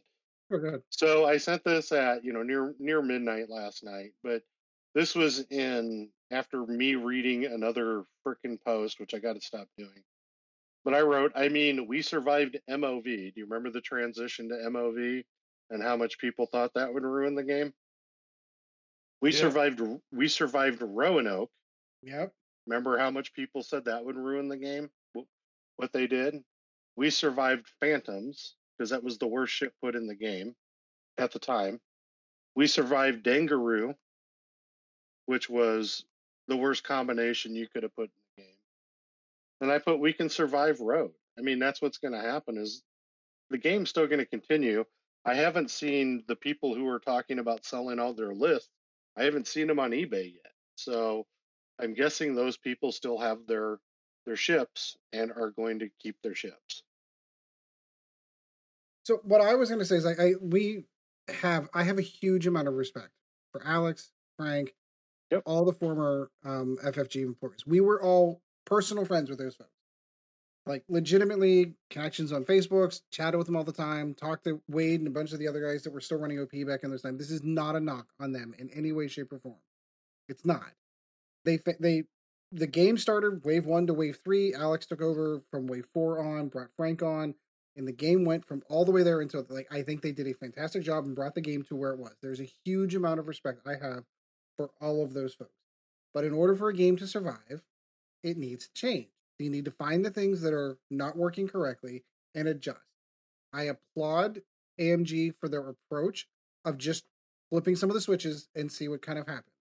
They're not doing this in a vacuum. They are testing these things and they believe this to be the correct direction for the game. I recognize the resistance to change. I personally do not believe that you're playing the game incorrectly when you're like, I used to like it better when that was that way. Well, I used to like the game better when TIE Swarm used to win games all the time.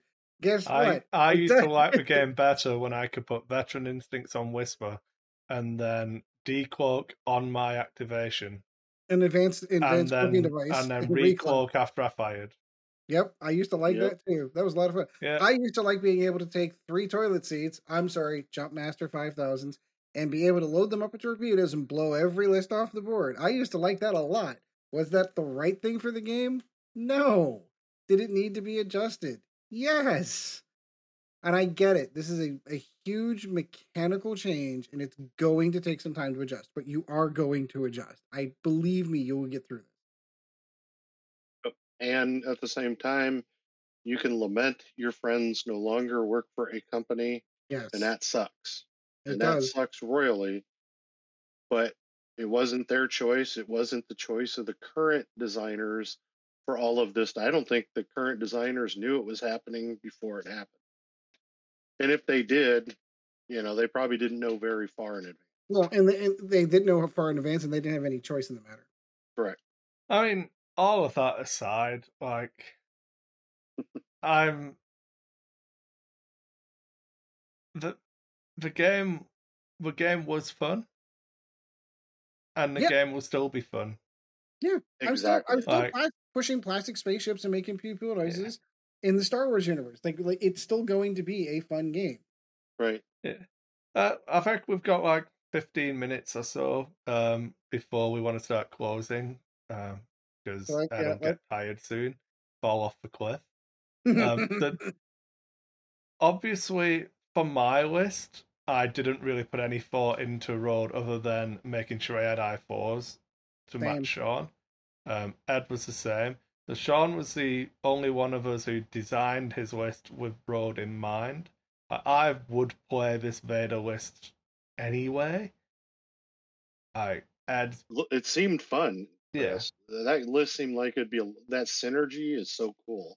Yeah, that that's why I I tried to find a list that I would have been happy playing before and play it in the test to see how I felt about it. And that's not to invalidate the the way you approached it because I think we get a lot more value from this conversation now than if we'd have all just taken a normal list and try to match initiatives. If yeah, the list sense. the list I would have taken would have been the 4x1b list because I really want to try flying that list. Yeah. But when I recognized what we really wanted to try to do, which was stress test, I'm like, okay, well, I'm going to go with that and then raise the initiative. I'm like, all right, I've run out of points. Got some points left over. Let's toss, you know, hopeful on all of these and then see what happens. Yeah, So what I'll do is I'll talk through the list real quick.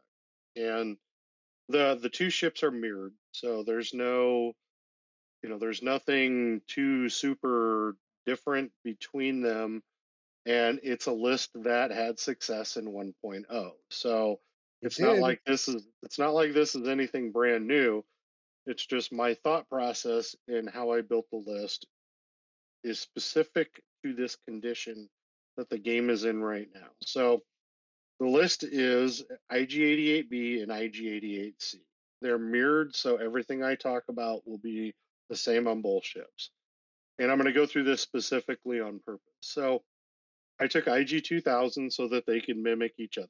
You know, Yep. one ability mimics the other. Um, I took shield upgrade because I think that a I had the points, and B I think that that's going to be a big thing when you're looking at the new world. I've always believed in being an upgrade hull or upgrade shields. Um, is always just a good thing when you can afford to do it. Um, and, and since you're going to 200 points now anyway, it doesn't matter. it doesn't matter. Um, th- and that's the other thing I took into consideration is I didn't want to have any points left over. I did. It was 199 points, but that's because of the way that it is. Um, I took um, tractor beam and heavy laser cannon. Uh, I used to do that when I played these back in 1.0 because you're covering both range arcs and tractor beam can be very effective in the game. HLC is obvious because of the ability you shoot a main gun shot, strip tokens, or force them to take damage on that shot. If they don't take damage, you strip tokens and then HLC them. Um, and that's pretty much the concept of the offensive side of this ship is range one you still have tractor beam. Range two to three you have hlc or tractor beam if you want to shoot it. Then i added proton bombs because and ed found this out very dearly Mhm. if someone wants to joust this list proton bombs are gigantic. I mean they are there to me and there's other ones out there that can do things but for the points i had available and i've always liked proton bombs if you're playing against ships without shields you know being able to toss uh you know anytime you can toss um crits on ships i think that it's always advantageous. And then the two things the two pieces the first one is inertial dampeners and in this day and age Mm. especially in the joust, inertial dampeners actually becomes a thing. And because of road, it gives you the ability to choose to move or not to move if you choose that. You know, of course, you're going to take stress, but because of because of and the next uh, next one is advanced sensors. I see the field. I can choose then what I want to do action so I can action before. If I know that I'm not going to be stressed, I can action after by choice. It all depends on how I want to do it. In the world of road, being able to take your actions. So if I can calculate prior to, get two calculate tokens on both ships if need be. Um, I think that that's a great advantage. And advanced sensors really gives you that ability. And then finally, the elusive. I love elusive Mhm. um, because on this ship, I really think having the ability to reroll a die, um, a defense die, is extremely important to me because, and it did actually help me from taking damage against Ed, and I think against Chris too, if I'm not mistaken. Absolutely did. And then, of course, it's rechargeable, which makes it multi-purpose. And with these ships, you're going to be doing a lot of red maneuvers um, to reposition things like that, so it recharges. So using elusive never hurts, especially when you know you're going to do red maneuvers and be stressed and be able to recharge it. So between advanced sensors, inertial dampeners, and elusive, and then having the gun package of tractor beam and HLC, I just think that this, in the world of road, if I'm flying against a a pseudo mirror or if I'm flying against something like what we flew against where we have positioning issues, it would also help too if I know that I'm going up against someone who wants to block a lot. It's also very effective because I can then move into the block having already action. And to And me, the- that's And then the following turn, drop a bomb on them. Correct. Yes, and and then play the proton bomb, and you know with proton bombs having charges and being able to drop two, you know you you can't beat. That's that's probably the highest highest to to me in this list. Probably one of the best four points I can spend. Yeah, I agree. Um, your your list came with a lot of tools in the toolbox. A Right, lot of and- tools. And you guys know me. I'm a player. I'm a person who likes to dumb down my list so that I have fewer choices.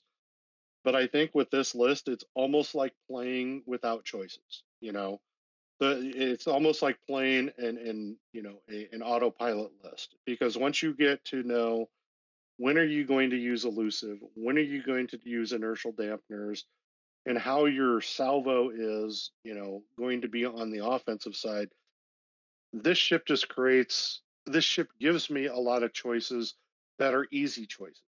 You know, if I know that I'm going to bump, guess what I'm going to do? I'm an advanced sensor. If I know that I'm going to be doing a red maneuver, I'm an advanced sensor. If I know that I can make it through my maneuver and be able to do a boost, gain the, you know, gain the uh, evade token, I'll do that too. But Or oh crap, I lost the roll. Ah, I guess I'll just inertial dampener and let them fly right in front of me. exactly, or let them fly into me. Right. And that's the other side because these are still medium based ships and i think that having all of these tools that are really easy choice tools too none of this was hard you know? Like i said earlier i only had really one turn in both the games where i had to stop and think what's my x or what's my y? You know what's the cause and effect of the two things i can do here and that was whether I was going to advance sensor or if I was going to inertial dampen.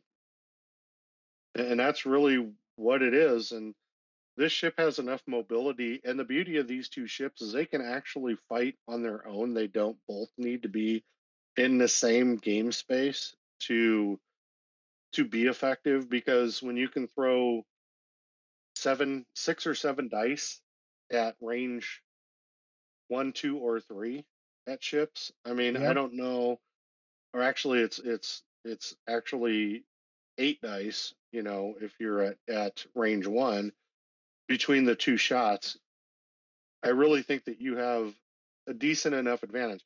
Now, once again, against hyper maneuvering, um, you know, hyper maneuvering, high pilot, you know, higher pilot skill ships, this list will have the same disadvantages that it did in 1.0, where you'll be able to pick them apart. But with the proton bombs, it makes it a little more difficult for that player. And with the inertial dampeners, it'll make it difficult for that type of player to have all of that advantage, in my opinion. You know, they have to take those things into consideration when they're doing their maneuvering. So getting in behind me, you're maybe not going to want to get in behind me at range one potentially. Yeah. And I am a player where I do run over rock, and I'm not afraid of that. Um, and I'm not afraid of putting a bomb down that will do damage to my own ship. I'm not afraid of that. So I did have one feels question for you, Sean. Mhm. And like, there isn't a right or wrong answer. Um, do you think they should let you do those two upgrades? Speaking of the ban list, Yeah, like, for we, we advanced. spoke like we spoke about obviously stuff that lets you look at the other person's dial. Mhm. So Ultimately, that's what I'm doing because I'm looking at game state. Yeah. Yeah. After I mean after they flipped them, but yes. Well, even before, you know, because because you have to make these choices prior to. You know, these are these are known battlefield condition choices. So if I believe that my moving, let's just say three straight is going to bump me, well, I'm an advanced sensor. If I think that an opponent is going to do something that might put them in a position with me doing a full stop maneuver, you know, I agree, and and that's I think advanced sensors will go up. I think we're going to see advanced sensors in the twenty point range. I would agree with that same thing of the inertial dampeners too. I I, think inertia. what do you well, I- think about? So obviously, it's we we've shortened it to ban, but it's like ban restricted. So, Right. do you just put advanced Well, it- sensors and inertial dampeners and that kind of stuff on the restricted half of the list? Do you think You- they should be banned? Like, so I do don't you think, think that I- it's too like? Will it become that that's a Like, so w- let me frame Well, the question better. let Sorry. me- well, let me let me Oh, throw this yeah. before you ask that question. How many lists will this affect? Because it's only going to affect what scum. So it's only going to be one faction. No, loads of ships can take advanced sensors in the sensor slot, and a bunch can take uh, illicits. Like, Okay. um, the Falcons can have illicits. Um, Mhm. Resistance can have illicits now. But- Um, but I think this is the combination of the two that I'm looking at, you know, Yeah. because it's the combination of the two that really kind of break this combination, you know. Um, yeah, and that's the question, Chris. Is I think before you ban it or before you restrict it, you point it first. You Yeah. Yeah, I agree. Because if you put advanced sensors to 20 let's say so let's say now i'm paying 40 points you know now i'm paying 163 points just on those alone. 165 if i'm looking at ig 2000 but do we not get into the same conversation we had about bids though? Because I, like, if, yes yes. the, the, so the, well, that's why I'm trying to frame the question. But like, if the people who were willing to give up 20 points to guarantee that they move first, would those same people not still be as willing to spend 20 points on this upgrade that effectively does the same thing? Yes.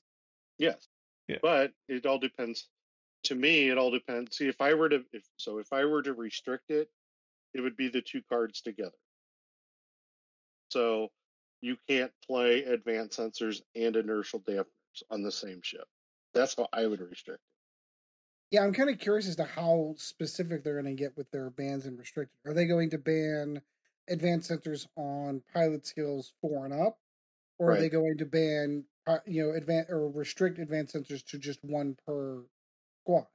Like that's it really depends on how they flex those ban or restricted muscles on how they do it. If they get to that level of granularity, I agree. You're banning you're restricting this to or banning it you, this combination of two cards. They're not banning either card individually; they're banning them together as a group. Like I, Like, yeah, would you would you you can restrict them. You can restrict them both individually, but you can ban them as a combination. right. So you can have one of this and one of this, but not on the same ship. Yeah, Correct. I can see that. But once again, you have to value what's the value of this ship combination or this ship. Is this and and this is and I understand where you're coming from, Chris, because you're talking about the dial being sacred. and I totally get that. Well, it, it's it's more the if the reasons for the change are to create this environment Right. is stuff that goes half of the way towards recreating the previous environment. Right. Well, like, Well, how far down that rabbit hole do you go though? oh, I don't, I don't know. that know. was exactly my next question was I don't how know. deep does that rabbit hole go? Because this is this is a one-off style list, and it's best played against jousters. You know, if somebody wants to joust me, I think I have a great advantage. If somebody wants to play me and try to fly me all over the board, I'm at a disadvantage, I think.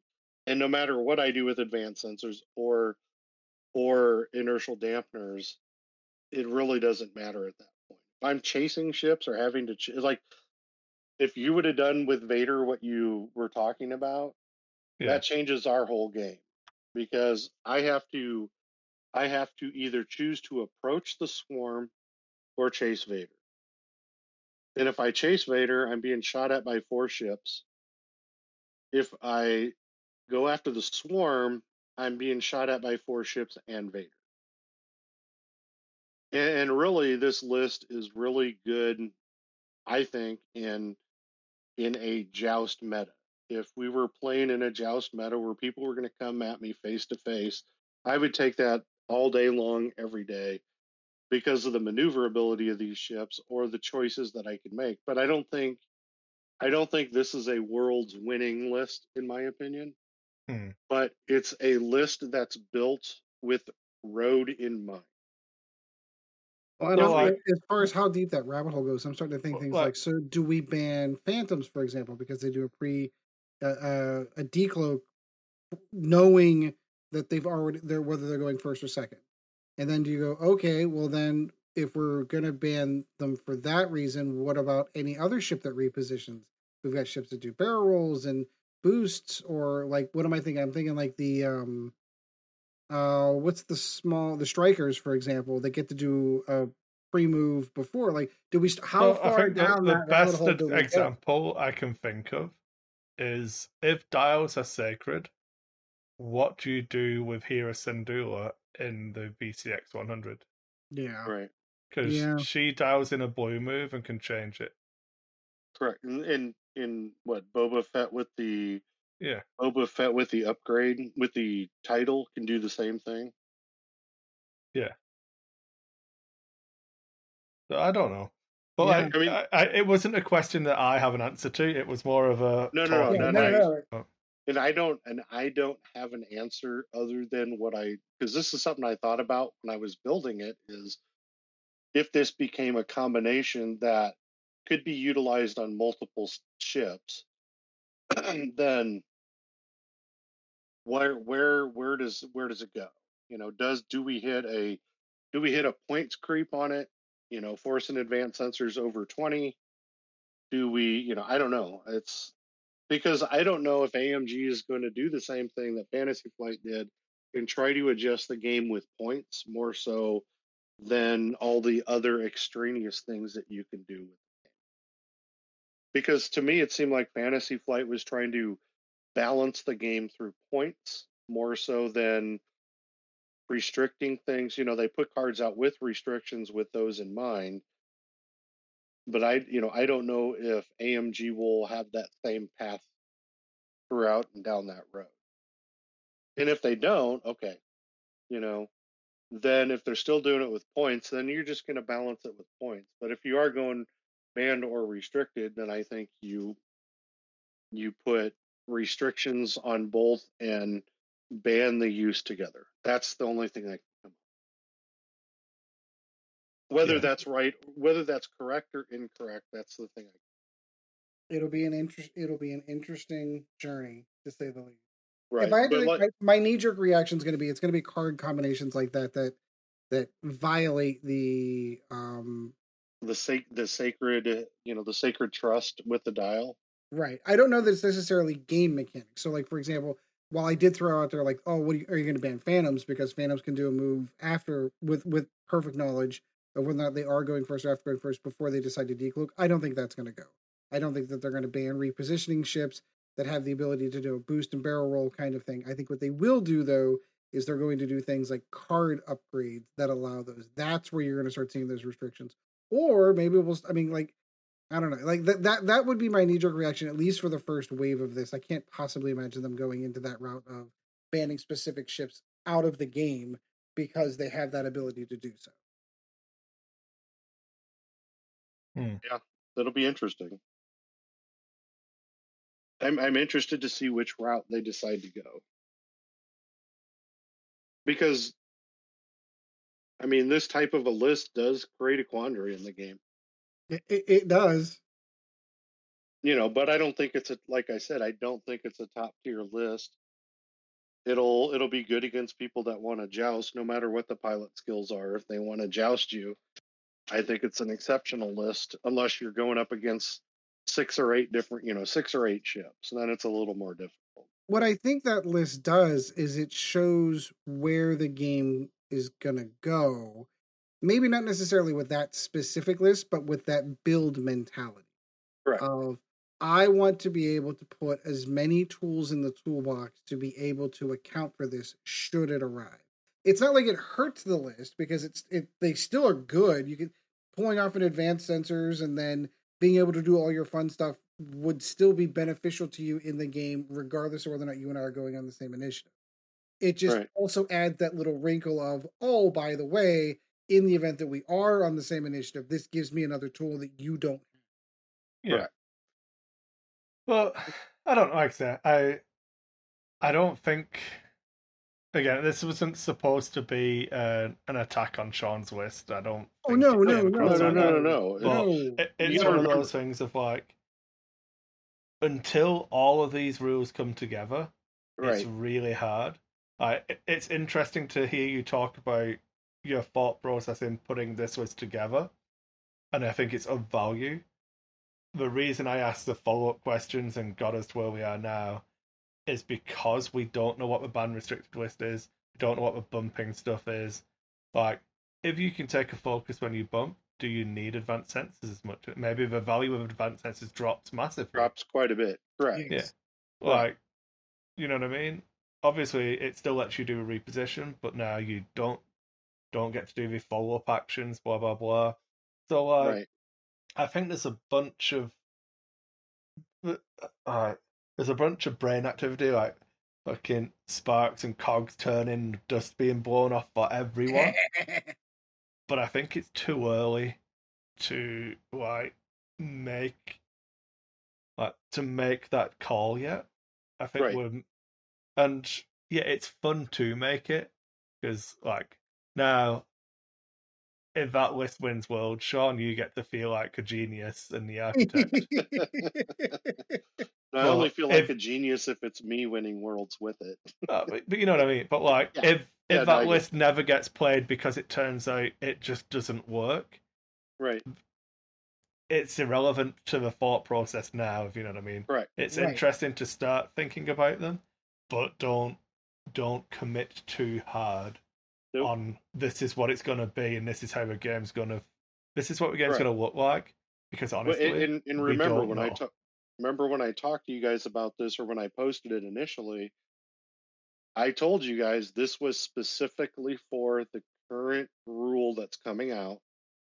And that's it. That's the whole concept of this is for this rule. It doesn't take into effect and here's the deal if if we do get bumping and people can still action, that changes that concept like Chris you were saying Yeah.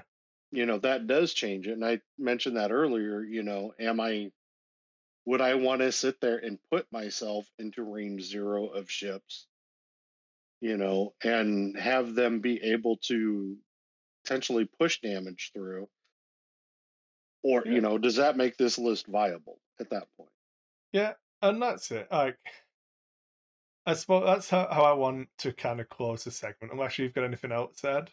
Nope, nope. I think Yeah. we've covered But a just lot of that ground. the the only takeaway you have after two and a bit hours of us jabbering on about this, like the two point five or whatever you want to call it, isn't finished yet. Right. So if you don't like how it currently sounds, maybe there's more. Uh, and maybe you're right, but I don't know that you actually gain anything by being right in this instance. You know what I mean? Like, Yep. Mhm. I would, I would, uh, I would rather assume that it's all going to work out and enjoy the next. What we said we want to try and get it done by Christmas. Like the next two months, kind of thing. Yep. The next eight weeks. God damn it! I'm gonna have to count now, aren't I? Yeah, it's almost we're we're counting down to Christmas. Not Like, even eight Seven weeks. weeks. Seven we're weeks. In that seven, Seven. week. Yeah. You know what I mean? I'd I would rather enjoy that time than get myself worked up about it because ultimately we don't know anything yet. Nope. Like this is from what a, collective maybe 10 games experience under these changes. Like we we don't know if you've played 20 games you still don't know because we don't know what the other stuff does yet. Sure. Like we all I thought I was mega big brained when I just implemented random player order by roll a single dice, call it if you get it right, your first player for the entire game. And then it turns out that I was massively wrong on what random player order meant. You know what I mean? Like just just try and enjoy the game while you can. And um Well, I just I- I appreciate was- the fact the game still exists. yeah, Uh, at this point, I agree. I was gonna say be nice to each other, but like it's not even that. Like the people who listen to this, is fucking irrelevant. But just scroll past. Yep. Yeah, It does. I think that's just good advice for the world we currently live in. Just scroll past it. It doesn't matter. Yeah. Nope. It's that's probably the best advice anybody can take right now. Yeah. Unless it's me posting about Patreon, in which case you should definitely follow up on that. Click it. absolutely. Yeah. Um. But yeah, that was everything I wanted to like hit. I think we've done a a massively long uh, talk about X Wing stuff today. So I was say, it- none of this was percent of it. recorded. I was just gonna. You're gonna jinx it. I was gonna say, don't jinx it now. Whenever we tend to go with all X-wing shows, something ends up happening with the recording. So now Chris jinxed it. So if this happens, we'll be talking about this again tomorrow. Yep. I look forward to it. We'll get more games in. All right, Chris, that gives you some room to do some cleanup. Yeah, so thank you everyone. If you have any questions for us, feel free to email us at lackofffocuspodcast at gmail.com. You can find us on Facebook at Lack of Focus Podcast on face- Facebook. You can follow us and watch the VOD on YouTube. You can see Sean's new layout for his uh, painting desk onto his computer desk now.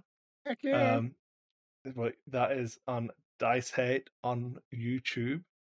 You can support the podcast, which it basically helps towards covering the cost of the editing software, which is Lack of Focus podcast on Patreon. Or if you would rather pay just a fixed monthly fee, that would be uh, Dice Hate on Patreon.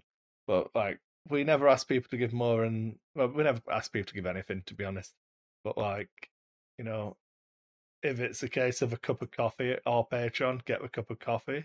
But you know, just throw us a buck here and there. It all uh, goes into pot and helps. Um, quite a lot actually, but there it is. And yeah, like the Discord's been a little bit quiet through all of this, which has quite frankly been pleasant. yes. Um, we've had some conversations about it, but like everyone's been pretty like happy to just wait and see. But yeah, if you join the Discord, you can make sure you're involved in any of those conversations. Um, you can reach out for us to have um, well, reach out to me anyway to have uh, have a game or something. I play people on the Discord. Uh, you can join in our games when we're doing RPGs and our Saturday night game night, which we never do because we always have to record on Saturdays, one reason or another. Always seems to happen. Yeah. Always seems to happen.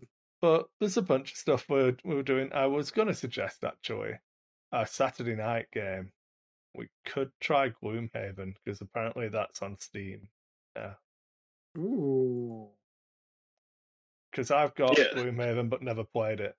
Yeah, I Gloomhaven. Gloomhaven on Steam, I think, is now in full, or is either now in full release or coming up to full. But I we thought could we were we talking could about play- doing Battlefleet Gothic. Um, we can, but that's one v one. So Oh, that's true. Yeah. Um, but yeah, I don't know. I think something we can all play together is always fun. But yeah, I don't know. Have a think about it. Uh, but yeah, if you, want to be involved in that conversation, gotta be on the Discord. I don't write the rules; I just make them up. Well, That's true. I don't write them down; I just make them up You do. Make them up as you go. as I need to. Um, but yeah, that's it. I think um, we're doing okay. I'm kind of just as a, a check in because we're getting towards Christmas. Um, I've still not sorted out designing the tokens, so I'll try and get a move on to actually get those done and see if we can get the evade tokens, well, lack of evade tokens printed, and then I'll try and get those out um, in January. So, um, ask me next time how that's going because I really need to get a move on and doing that because it's been a year. Keep pressuring them. Keep the pressure Yeah. on.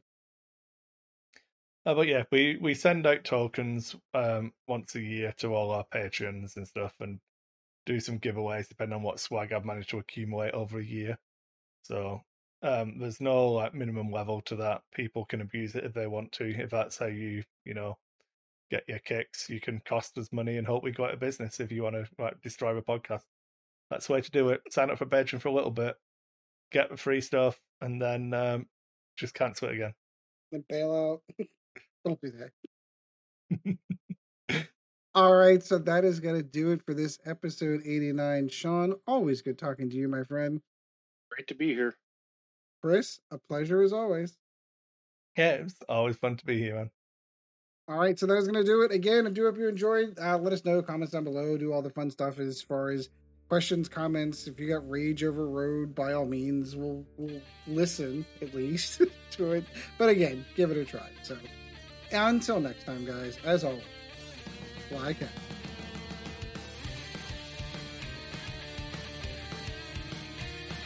Thank you once again for joining the Lack of Focus X Wing podcast. Check out Dice Hate Productions for all the latest episodes, and we'll be looking forward to seeing you again next episode.